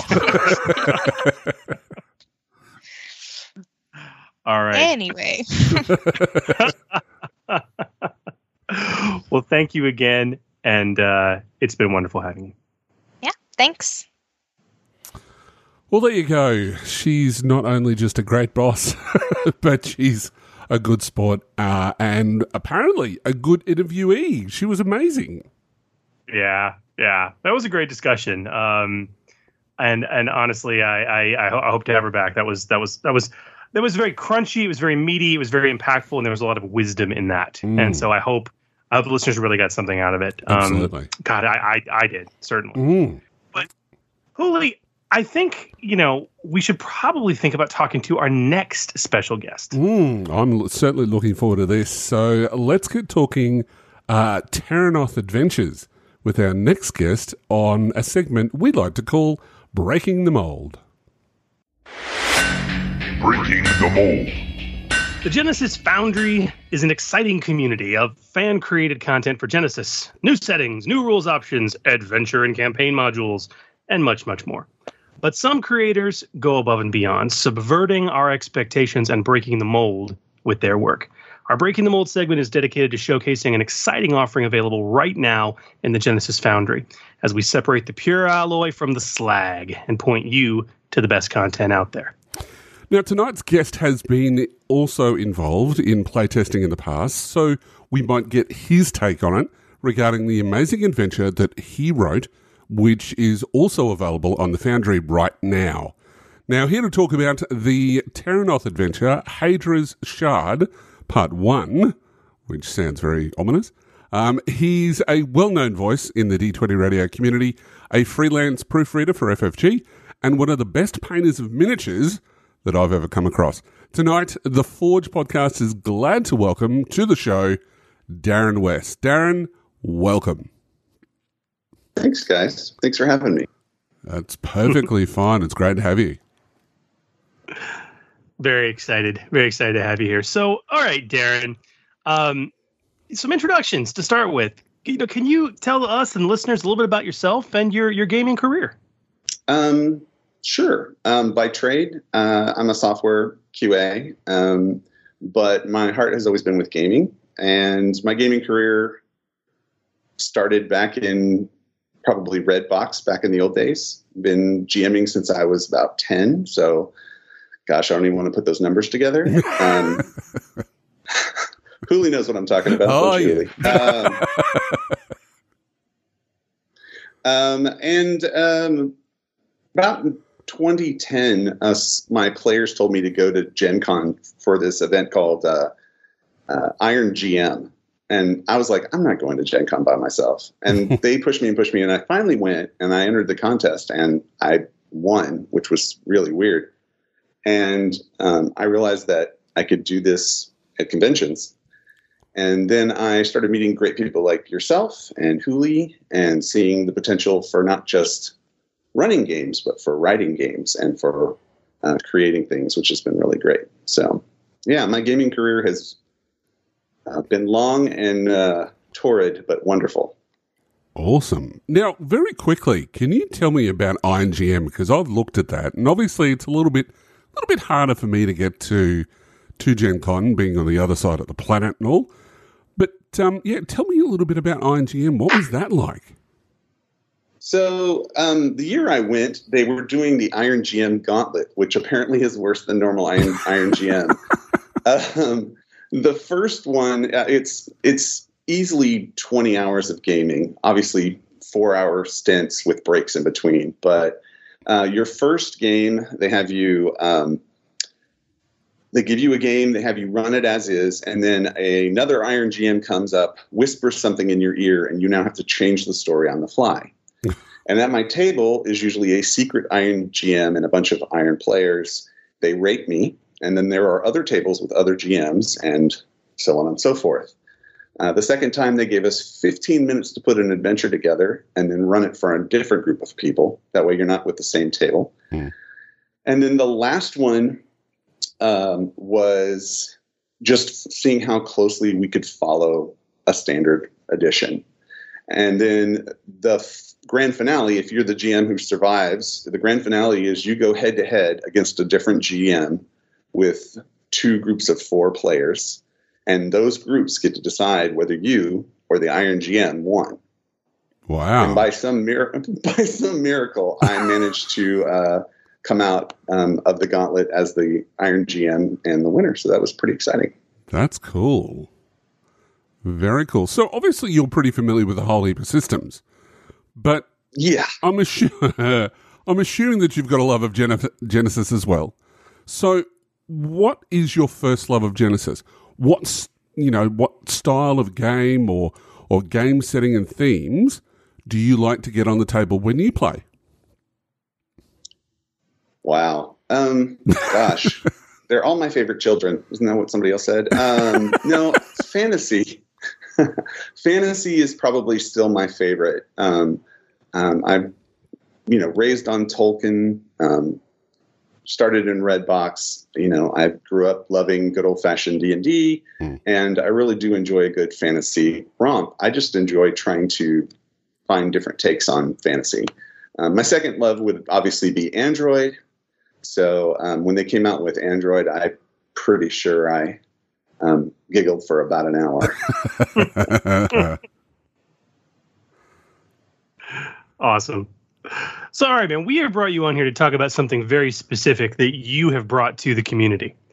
Um, and that would be Haedra's Shard. It is currently in the top 10 hottest products on the Foundry right now.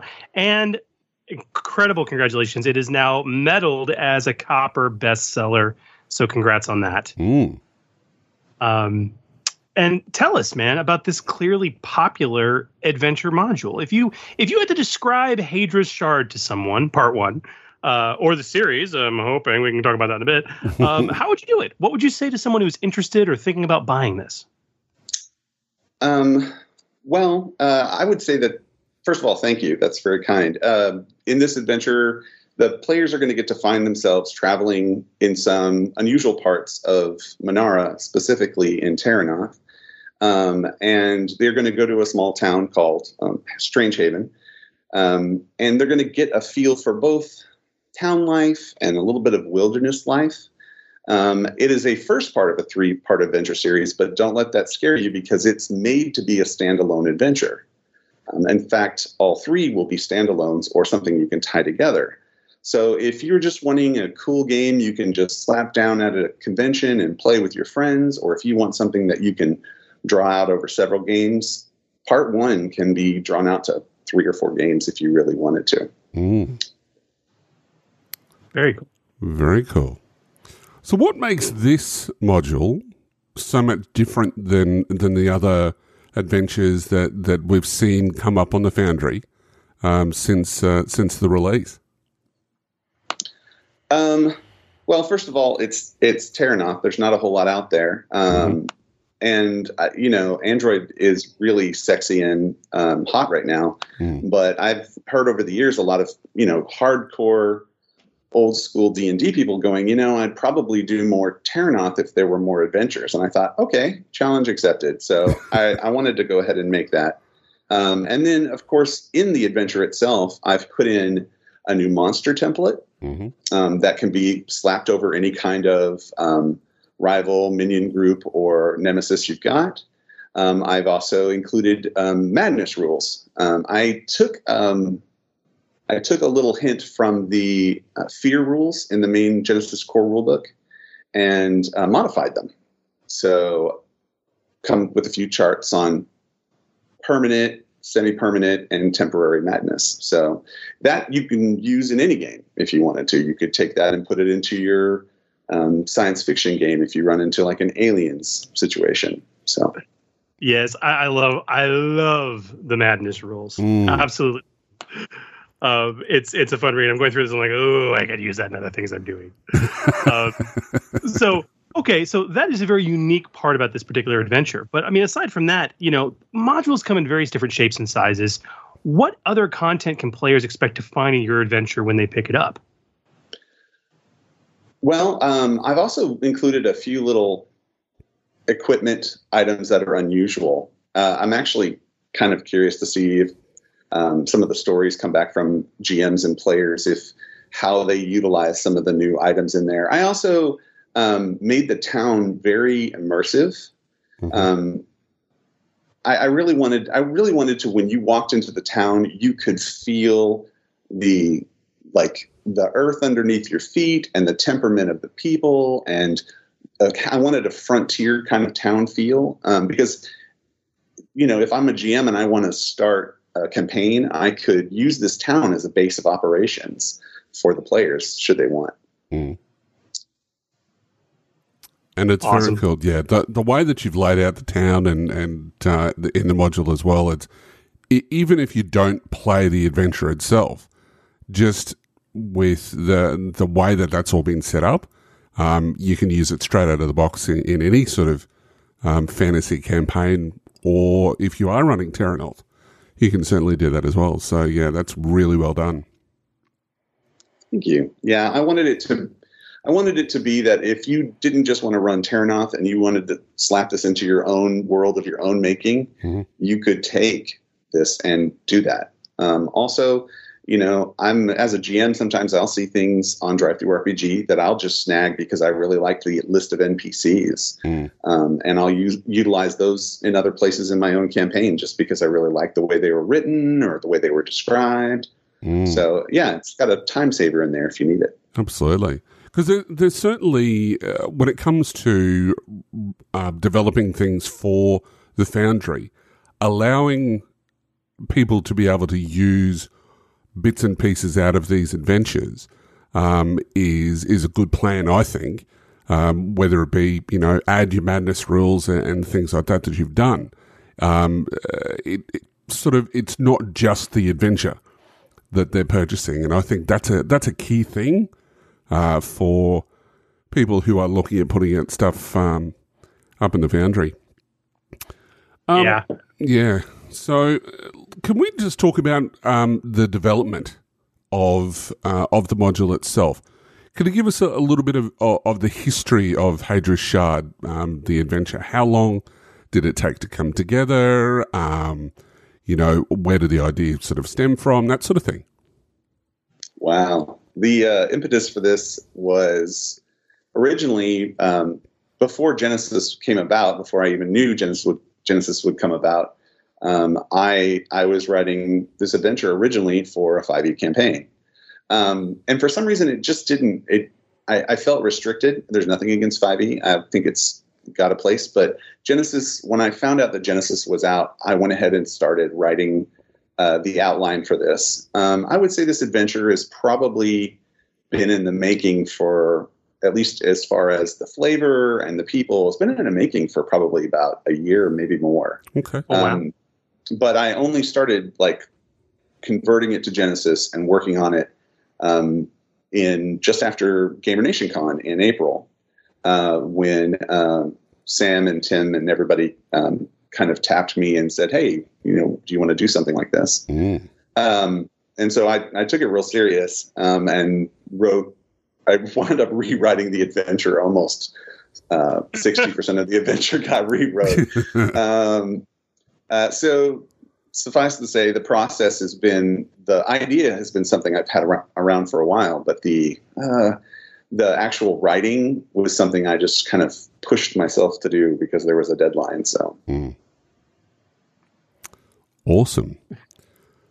Okay, well, so uh, as you're writing and obviously going through this writing process and stuff, when you real finally put that cap on it, and this is kind of one of the things we just talked about um, uh, with Alexis, um, is is the process of play testing. We discussed a lot here, but from a fresh perspective, what did play testing look like for this module? How did you go about play testing it, and uh, what did that process look like for you? yeah, that's uh, playtesting is key, uh, and I know you guys have said this before in the Forge um, multiple times and in um, other podcasts, but I, I really want to say playtesting is key. I've playtested this with at least five or six different groups. Mhm. Um, I gave it to a GM cold, and he ran it while I sat at the table and watched. Mm. Yep. and I took notes. Um, I played completely dumb the entire time. He would occasionally look over at me, and I'd just shrug, like, "I don't know what you're doing." I'm, I'm, and it was a really great process because it told me what he was focusing on and what the other players were focusing on. And every time I ran it, it was it was different, which Mm. is actually really rewarding because uh, it shook out a lot of rules questions or things that were unclear. Uh, it um, the GM gave me notes like, "Hey, this would be really great if I had this in this part of the adventure," and I thought yeah, that's a really good point. And so I went back and um, massaged it and made some adjustments, um, and that worked out really well, actually. Very cool. Were, were there any major challenges that that you think that would be of benefit to other people who are looking at uh, developing their own their own adventure that they've gone through that playtesting process? Are there any things Yeah. that yeah that that you and, think? and to, to tack onto that because we, we were gonna i mean maybe calling audible a bit we were gonna Mm. ask you i mean with that i mean general suggestions you have for anyone wanting to write for the foundry Yeah, I think presentation is just as important as playtest in some ways. Um, I learned a lot. I, I learned first of all that um, FFG and um, those developers there, their job is not easy. um, from a person who worked on it, um, worked on his own adventure for this part. Um, but the flow of your adventure, laying out, you know, your NPCs in the adventure in places where they would be easily findable and easy referenced, um, was really important.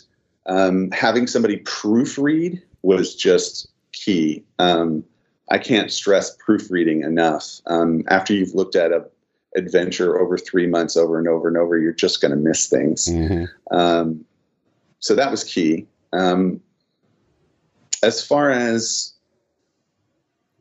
as far as the the entire process, though, I think I learned a lot about being open to change uh, as far as my writing style and as far as um, what I could do to find my own kind of rhythm.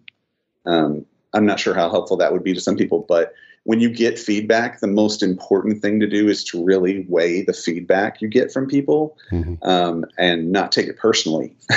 Mm. and so that was a really, I mean, having that kind of mindset helped me chug through it so much faster and make the game so much better because, like I said, playtesting feedback and GM feedback and proofreader feedback um, is what makes an adventure liked more generally um, than just, you know, hey, here's my idea, you know, hope you like it.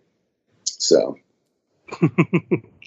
yes, and to all these points, man, when you read through Hadrian Shard Part One, um, I mean, it, all these lessons are clearly there. Your your layout is on point. Your presentation is on point, and I love how you introduce NPCs. I also love the fact, and, and some other published adventures have done this. I'm, and when I say published adventures, I mean published adventures.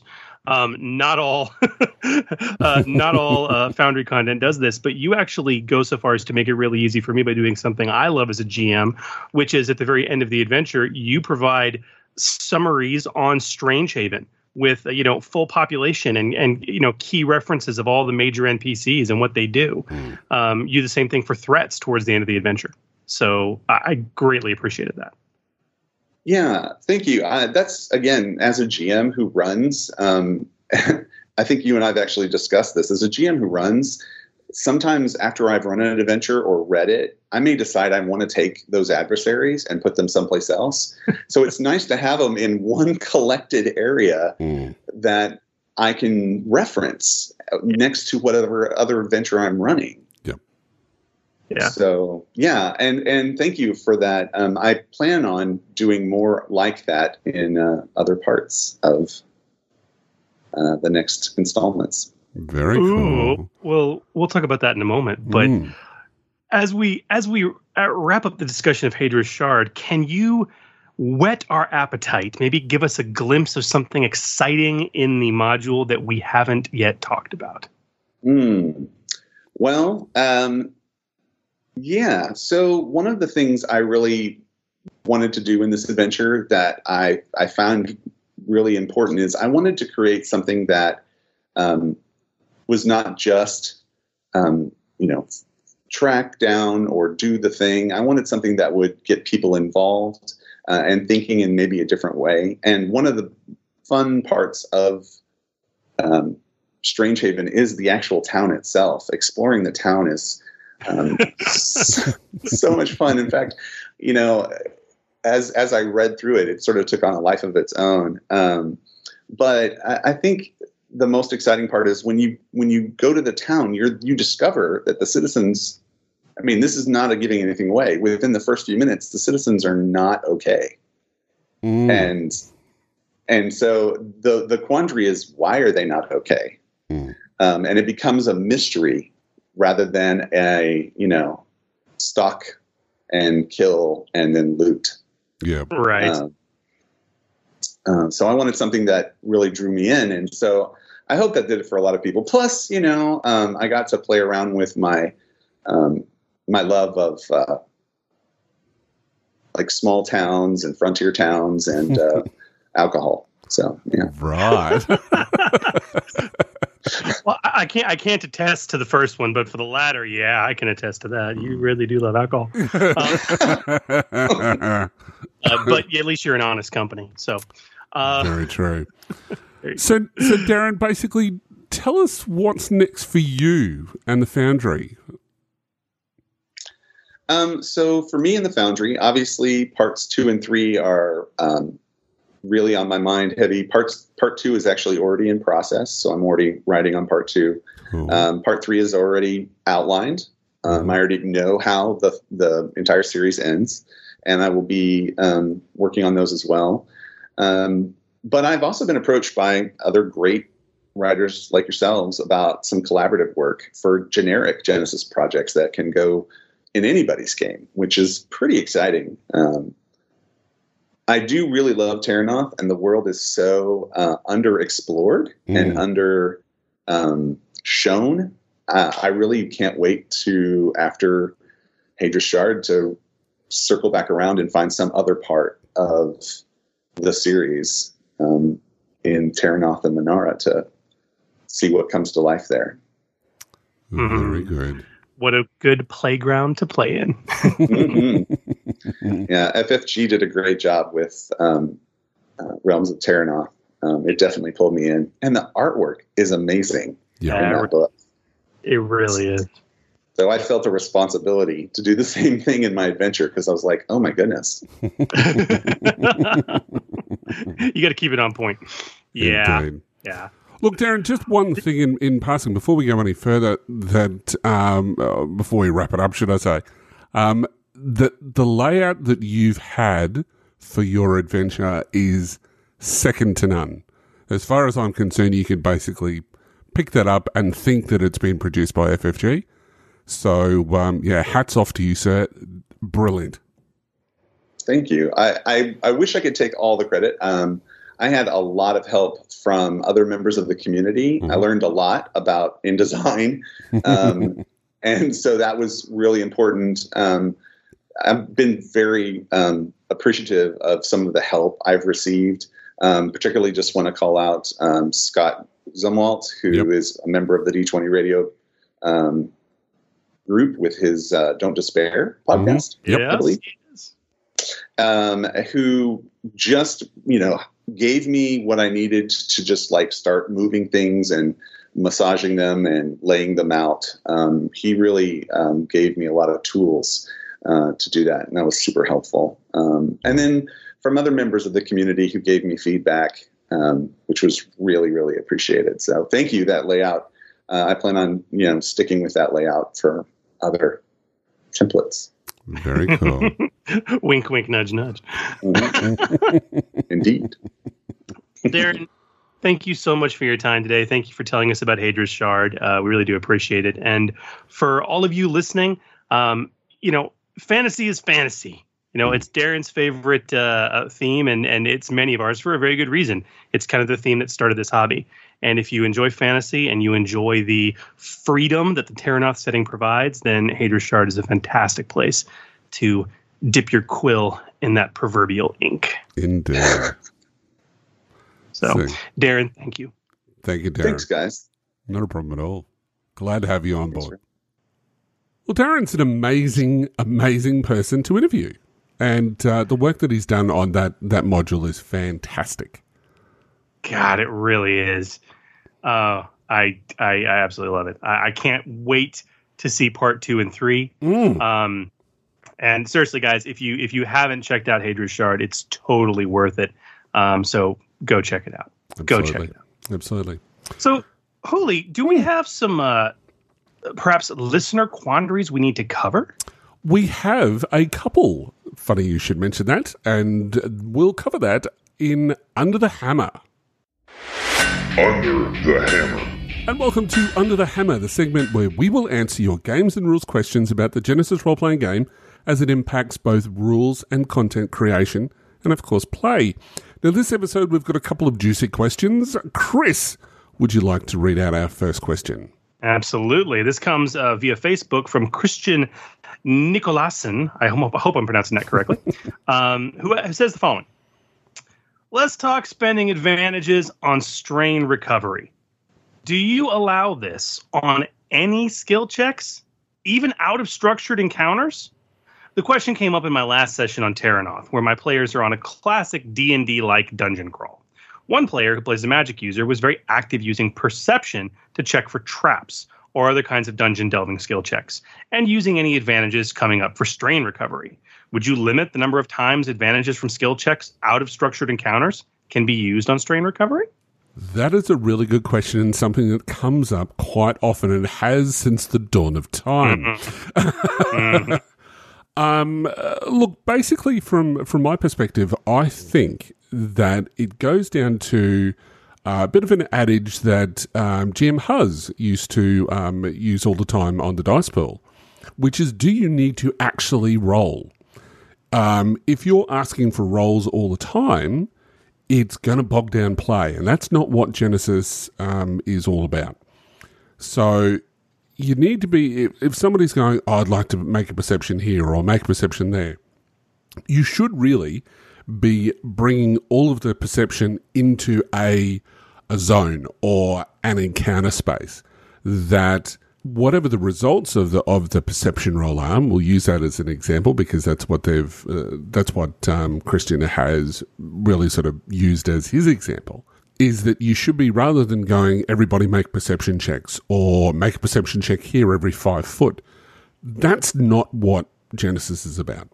It really is about okay, you're going into this particular scene, make a perception roll, and that's the only time that they should do that link in all of your environmental factors, link in all of your uh, your bad guys' abilities uh, and things like that into the one check, and that's going to limit the number of advantages that basically get used.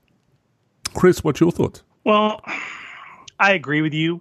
There is an unspoken problem that it's very, very much a uh, remnants of the D20 mindset. Mm. Okay, Mhm. um, in, ter- in terms of D20 systems, where you're making them roll for everything. You you can't do that in the system. It's not designed to do that. And people, but that's how we all learn to role play. Many of us Hmm. um, who are weaned on, you know, anyone under the age of forty uh, was it, you know may have been weaned at, at the earliest on second edition, but most likely third edition D and D, Mhm. um, or under the age of thirty-five, I should say. Mhm. Um, and that's just how we were kind of trained to do it. And as a result, people are rolling way too much when they shouldn't be. So, and and that that is a facet of this problem. Like the example you described, Hooly. Like if I if I'm if I'm doing a fantasy adventure in Genesys and there's a dungeon crawl, the party is going to make a group perception check, or whoever wants to make it will make a perception check to notice traps. Hmm. That check is going to be the check, the only check to notice that kind of thing, pretty much until they get into a fight. Hmm. Th- th- that that's pretty much it. Or enter, you know, a brand new level of the dungeon or something like that. Yep. And that that check should represent something macro at a high level. And honestly, this is where the narrative elements really shine because at that point, the amount of advantage rolled, or more importantly, the amount of threat or even potentially despair rolled, even if they succeed, can lead to okay, you discovered this trap and that trap and this trap, but not this one, or not that one, or you took some damage from this one, and you can really start to play off of it like that. Yep. So anyway, anyway, the point is roll less, and this becomes less of a problem. Hmm. Now, the still core question is there. If you are rolling the appropriate number of times, this really doesn't become a problem. Mhm. But but even then, I'm I'm a bit of a hardliner on this, and that's unusual for me in this system because this is a very free system and it's very much yes and okay. Mhm. But I don't let rolls recover strain from my players outside of combat, Hmm. uh, outside of a structured encounter. I just flat out don't. That that is a structured encounter rule for me, Mhm. and the reason I, I, I kind of hold to that is because of a couple things, three things.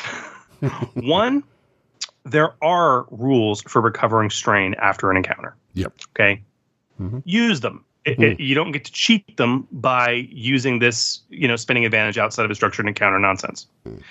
Two, um, if they have time enough to make that many rolls, they very well could recover a significant portion of their strain naturally anyway. Right. Um, you know, there's some actual rules around this, but as a, as a rough guideline, if my players have a couple hours to rest, I'll give them you know back half their strain, if not more, or all of it. Okay. Hmm. Um, you know, or a few hours at the very least. The third reason is there are talents that uh, now and in the future, because we see them in Star Wars, Hmm. Deal with improving strain recovery at various points. Yep. You neuter those talents and those character choices by allowing strain to be recovered that easily and that quickly without an encounter check uh, generated advantage. Hmm. So I'm kind of a hardliner on it, but that's just my attitude on it. No, that's fair. And look, one last point that I'd like to make with regards to um, spending advantages and, and things like that. Something that you should always try to do as a GM when running a game is make sure that you're not doing that as well. So if you've got an NPC that maybe in you know that they've been in a, combat scenario um, and they're doing something with the PCs because they're they're being interrogated or they're being um, you know uh, negotiated with or whatever else. Don't start using advantages for strain recovery for them as well. Um, on- only really applies to Nemesis level NPCs, but don't do that as well. Make sure that you're using those, and even in combat, don't necessarily be using that, um, using it that way as well. Use it to do exciting things. Use it to give a descriptive, uh, descriptive reason as to why a setback exists or why that they're able to give this person an upgrade to their check or whatever else. Make sure that you're playing by your own rules, I guess is what I'm saying. Um, so uh, when you're doing it, the PCs are going to be less likely to be going, I'm just going to spend it on strain because they're going to know that the, the benchmark has already been set way back when, when you sort of outlying the, uh, the, the expectations of the game. And also you're showing them how you expect it to be done. And that'll become second nature. Yeah, yeah, I completely agree. Um, also, uh, back to your back to yours and my point around too many skill checks being made. Mhm. Somebody said to me once, and I, I I'm, I'm struggling to remember who, but it was a great quote. I just don't want to take credit for it because this isn't me. I, somebody said this to me once. Mm. The skill checks in this game are so awesome because they're non-binary, right? Mm, mhm. then don't use them in binary situations. Very true. That's Okay. great wisdom. That, that that that's the best wisdom on that topic I think I've heard. Mm, If it's ah you spotted it or you didn't, and that's the only uh, avenue, and it's going to happen 17 times, mhm. no, Mm. roll roll it up, Yeah. roll it up. Yeah. Because also, should it really matter if they do spot it? Is it is it such a major thing that it's going to slow down play? That if they don't spot it, so then you've got to have the scenario where, oh, I don't find the secret door at the end of this dead end corridor. Um, right, next PC roll. Oh, you didn't make it either. Next PC roll, and it just starts to bog the whole thing down. Instead, try something like, okay, so uh, you take a little bit of time, but eventually you find it because that's how you move the story forward, and that's what it should I- be all about. Oh, I know. It, like this isn't this isn't even a problem with Genesys Mm. or, or even or even Star Wars. Like I, there, there's there's actual play podcasts on the network that I love to listen to, Mm. and my biggest pet peeve, and I cringe every single time, uh, is especially when it's Dungeons and Dragons. Yep. It's it's like, all right, everyone, give me a perception check. Hmm. Okay, and everyone rolls, and they're not in combat. It's not an ambush situation. It's like you know discovering a PC's an NPC's motive, or that he's looking at you squirrely, or something like that. Hmm. And everyone rolls, and one player makes it, or two players make it, and the rest don't. And then the GM goes, "Okay, well, you guys don't see this, but you two, you know, you notice, uh, you know, that uh, he looks very sad and wistful as he walks." and or or even even describing a, a scene or a setting or or something that's happening in a dungeon and it's like why did you make them roll Yep. Like, why? What was the? I mean, would would the story have suffered? Would there be a consequence if they hadn't seen it? Mm. And if the answer truly is no, then just make them see it. Yes. Very, very true. Yeah. so, yeah, yeah, yeah. A- Any anyway, uh, we're we're way off topic for this question. We are, But, but um, hopefully, Christian, good- that does that does answer the question. That's for sure. so so so yeah chris christian I, I hope that helps if, if you're looking for a hard line from my perspective no i don't allow it at all outside of structured encounters Hmm. and honestly though it shouldn't be that big of a problem as Hooly and i have said because honestly they shouldn't be rolling that much outside of structured encounters Yep. for it to matter even if you decide to allow it and, Hmm. and do it so. Indeed. Okay. Indeed. What do we have next we got another question Yeah, we absolutely do. We have a question from Dave Brown uh, via Facebook. And Dave asks With all the legal wrangling going on, I had a couple of questions about the user agreement. Firstly, if you collaborate on a project with someone or someone's, is there a process in place that allows all contributors to get a slice of the proceeds, or does it all go to a single person who then needs a separate agreement with the other collaborators? Similarly, if someone proofreads or edits your work, do they now legally count as a contributor with a claim on some proceeds? Or does that come down to an agreement between the parties themselves? uh, Okay. Okay. Couple of bit of a bit of a disclaimer. We are not lawyers. yeah. So so so that the answer is go talk to a lawyer in your legal jurisdiction. That's the answer. um, but but look, I think there's there's a couple things we can talk about from experience and reason here. Absolutely.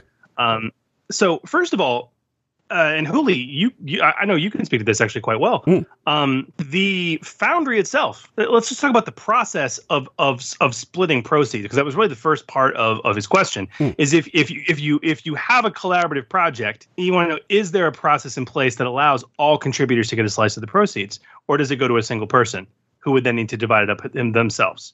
Um, DriveThruRPG actually has a mechanism for this. Mm, sure does. So when you're basically setting it up, you can uh, split it up to a number of accounts that uh, the payments go to.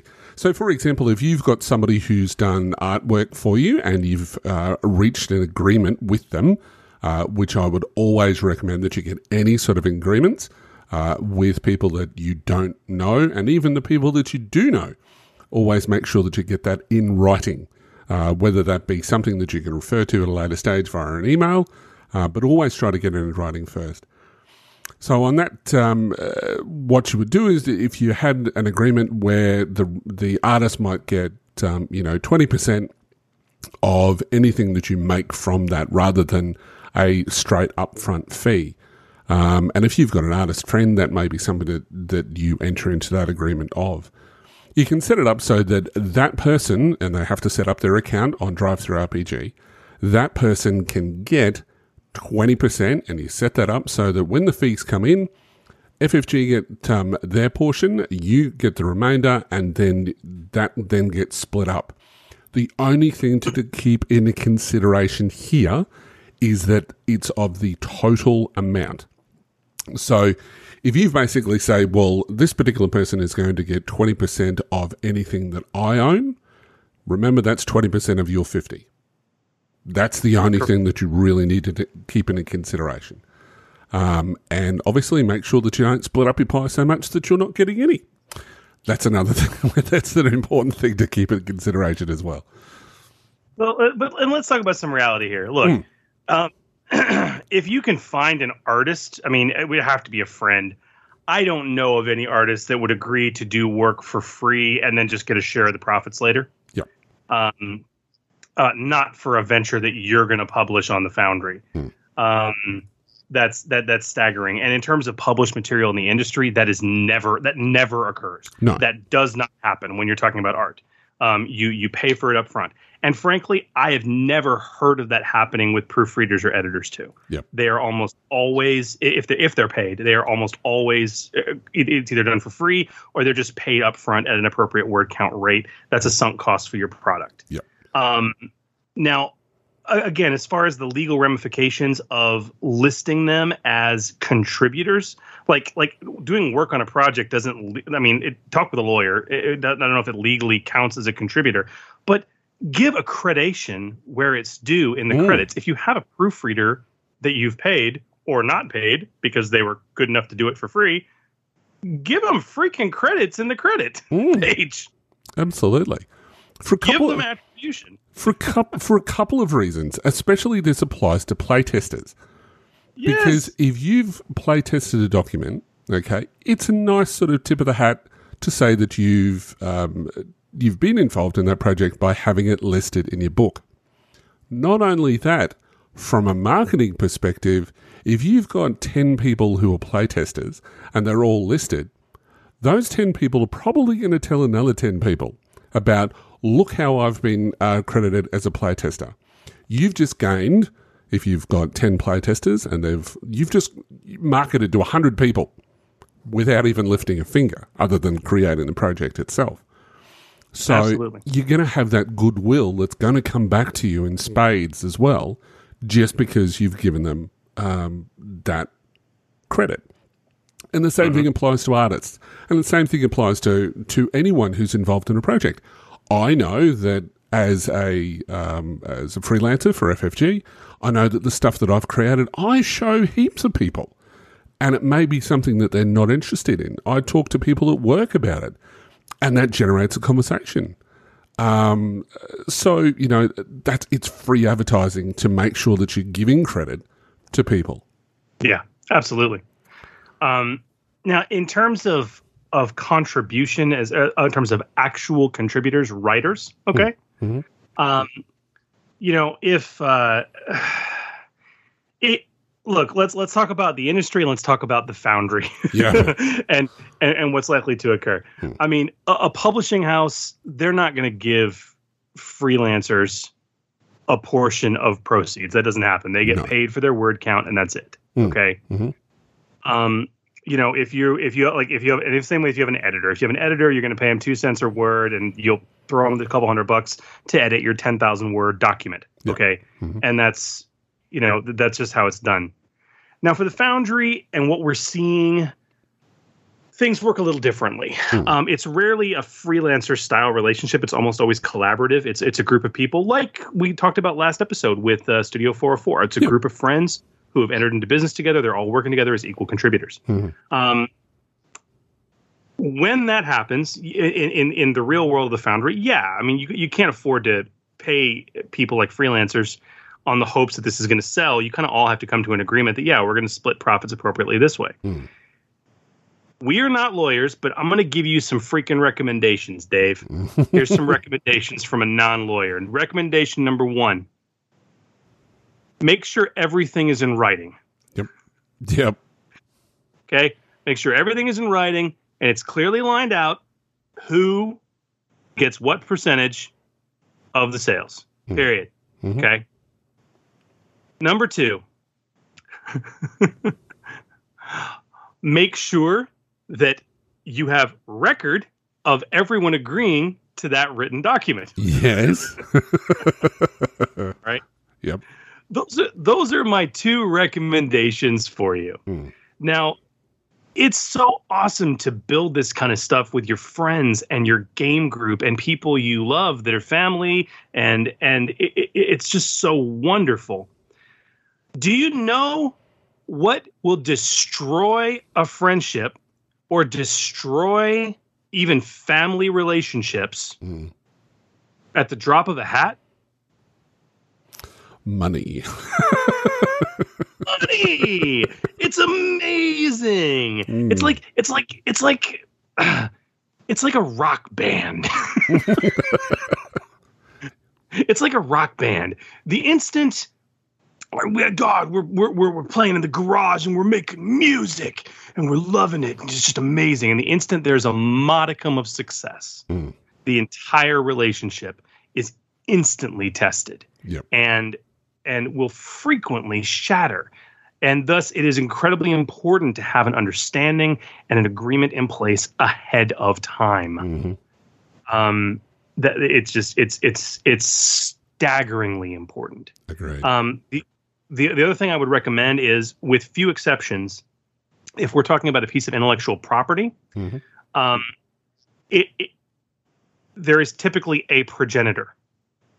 That progenitor in the agreement should retain the rights to that property, regardless of who's worked on it. The, you, um, trust me, as some as as we are speaking to you now as people who have created pieces of intellectual property, Mhm. regardless of who you have working with you on it, you need to specify that it's yours and you retain ownership, regardless of the profit sharing that may happen from a particular product. Hmm. You you don't want anyone else you're working with who did not generate the idea to say, uh, well, okay, no, we're not going to go in that direction, or we're not going to go in this direction, or I want proceeds of future products because of you know I own the IP. It doesn't it doesn't work that way. You need to be extremely extremely clear about this, Hmm. and in those settings where you have groups that generate an intellectual property piece together, Mhm. you need to be especially more concrete about who has creative control and who retains ownership. And sometimes it is joint ownership, and you can't get around that. Mhm. But it's danger. It's dangerous. Hmm. So Absolutely. these, yeah. are, these are my these are my pieces of advice. Yeah. Um, Mm. and again, we are not lawyers. Go talk to a lawyer in your area. I guess the last point I would make, though, you're not going to get you're not going to get rich doing this. You're you're not even going to make a moderate amount of money doing this. Hmm. If you're lucky and you have an incredibly successful product, Hmm. maybe you'll make a couple hundred bucks. Wouldn't Ooh. that be cool? That would be very if cool. if you get to that 20% that metals, okay? Mm. All right, which is a big friggin' if, okay? Um, maybe maybe you'll make a couple hundred bucks. That's really cool. Mm. You need to ask yourself is haggling over any of that worth the working relationships you're going to have with these people? That's right. Absolutely. something something to consider. If you if you were if you were trying to ask yourself the question of well, how do we how do we handle the slice of the proceeds and how do we ensure that there's this and that, you're going to have a bad time.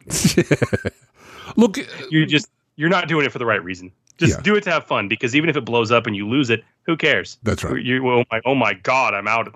I I I, I could have been a hundred air. I mean, there is a reason why the drive-through basically has a silver for a hundred copies. You know, it has copper for fifty copies. You know, it's not as though that they're like going, well, for silver, you're going to need to sell ten thousand copies. That's not how this works. And if you've got that expectation, you're probably going to be bitterly disappointed.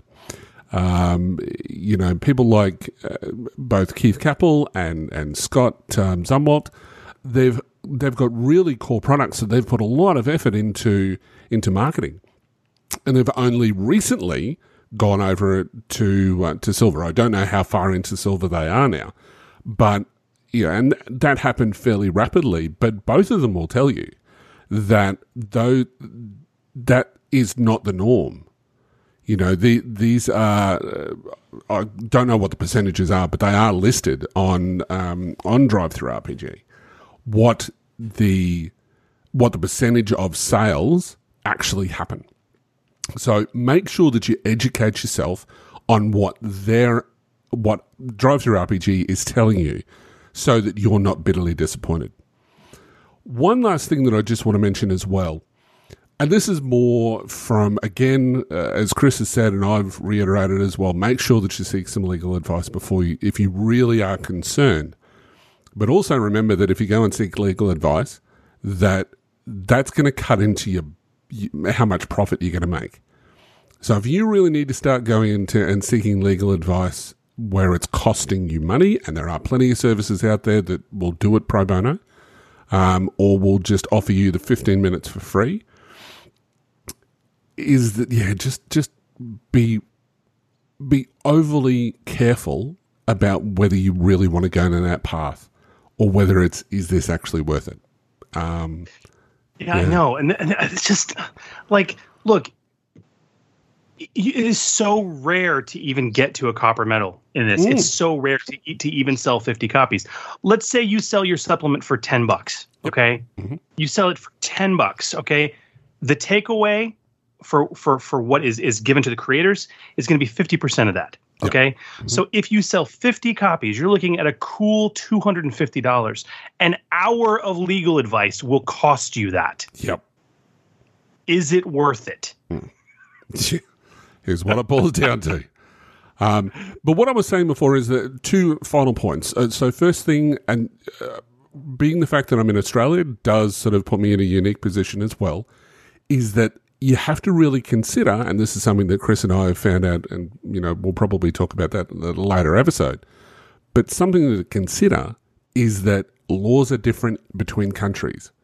What you might think is is law in your country may be different to actually how things work with DriveThruRPG. So keep that in mind as well. The aim of the exercise, I, I think, ultimately is to make sure that you don't make it complex. And if it's too complex, you're probably making it too complex yourself. Make it simple.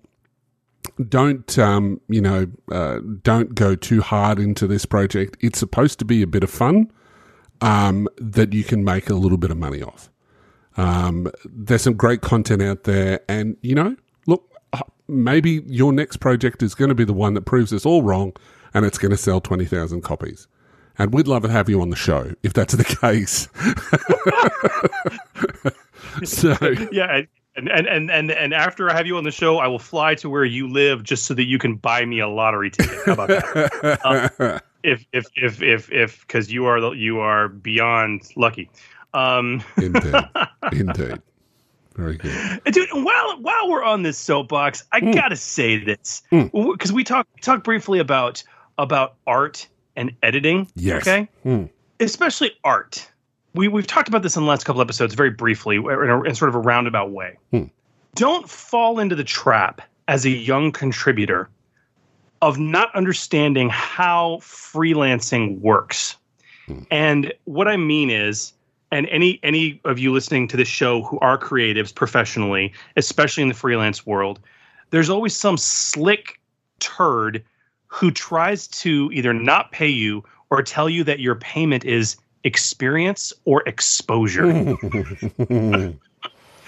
You know what I'm talking about? Yeah, yeah, absolutely. All right. And just so you're aware, especially creators that are starting out on this, especially when it comes to art, art's expensive. You probably can't afford very good art. Hmm. And if you go to a good artist and say, Yeah, I have this project I want you to do, he's, Oh, it's great. I'm excited. He says, This is my rate. It's like, Yeah, I can't really afford that, but you know, uh, th- this is going to be a huge amount of exposure for you. You're going to sound like a One of those sorts of people. Right. Yes. you're you're you're you're going to sound douchey so Yep. just avoid sounding like a douche and don't go in with that assumption Mhm. it's totally unreasonable Absolutely. and look, when it comes to these sorts of projects as well, and I know that I've spoken um, at length with uh, Scott Zumwalt, um, who is a, a real proponent of if your product is done in such a way that it looks good, it doesn't necessarily need art.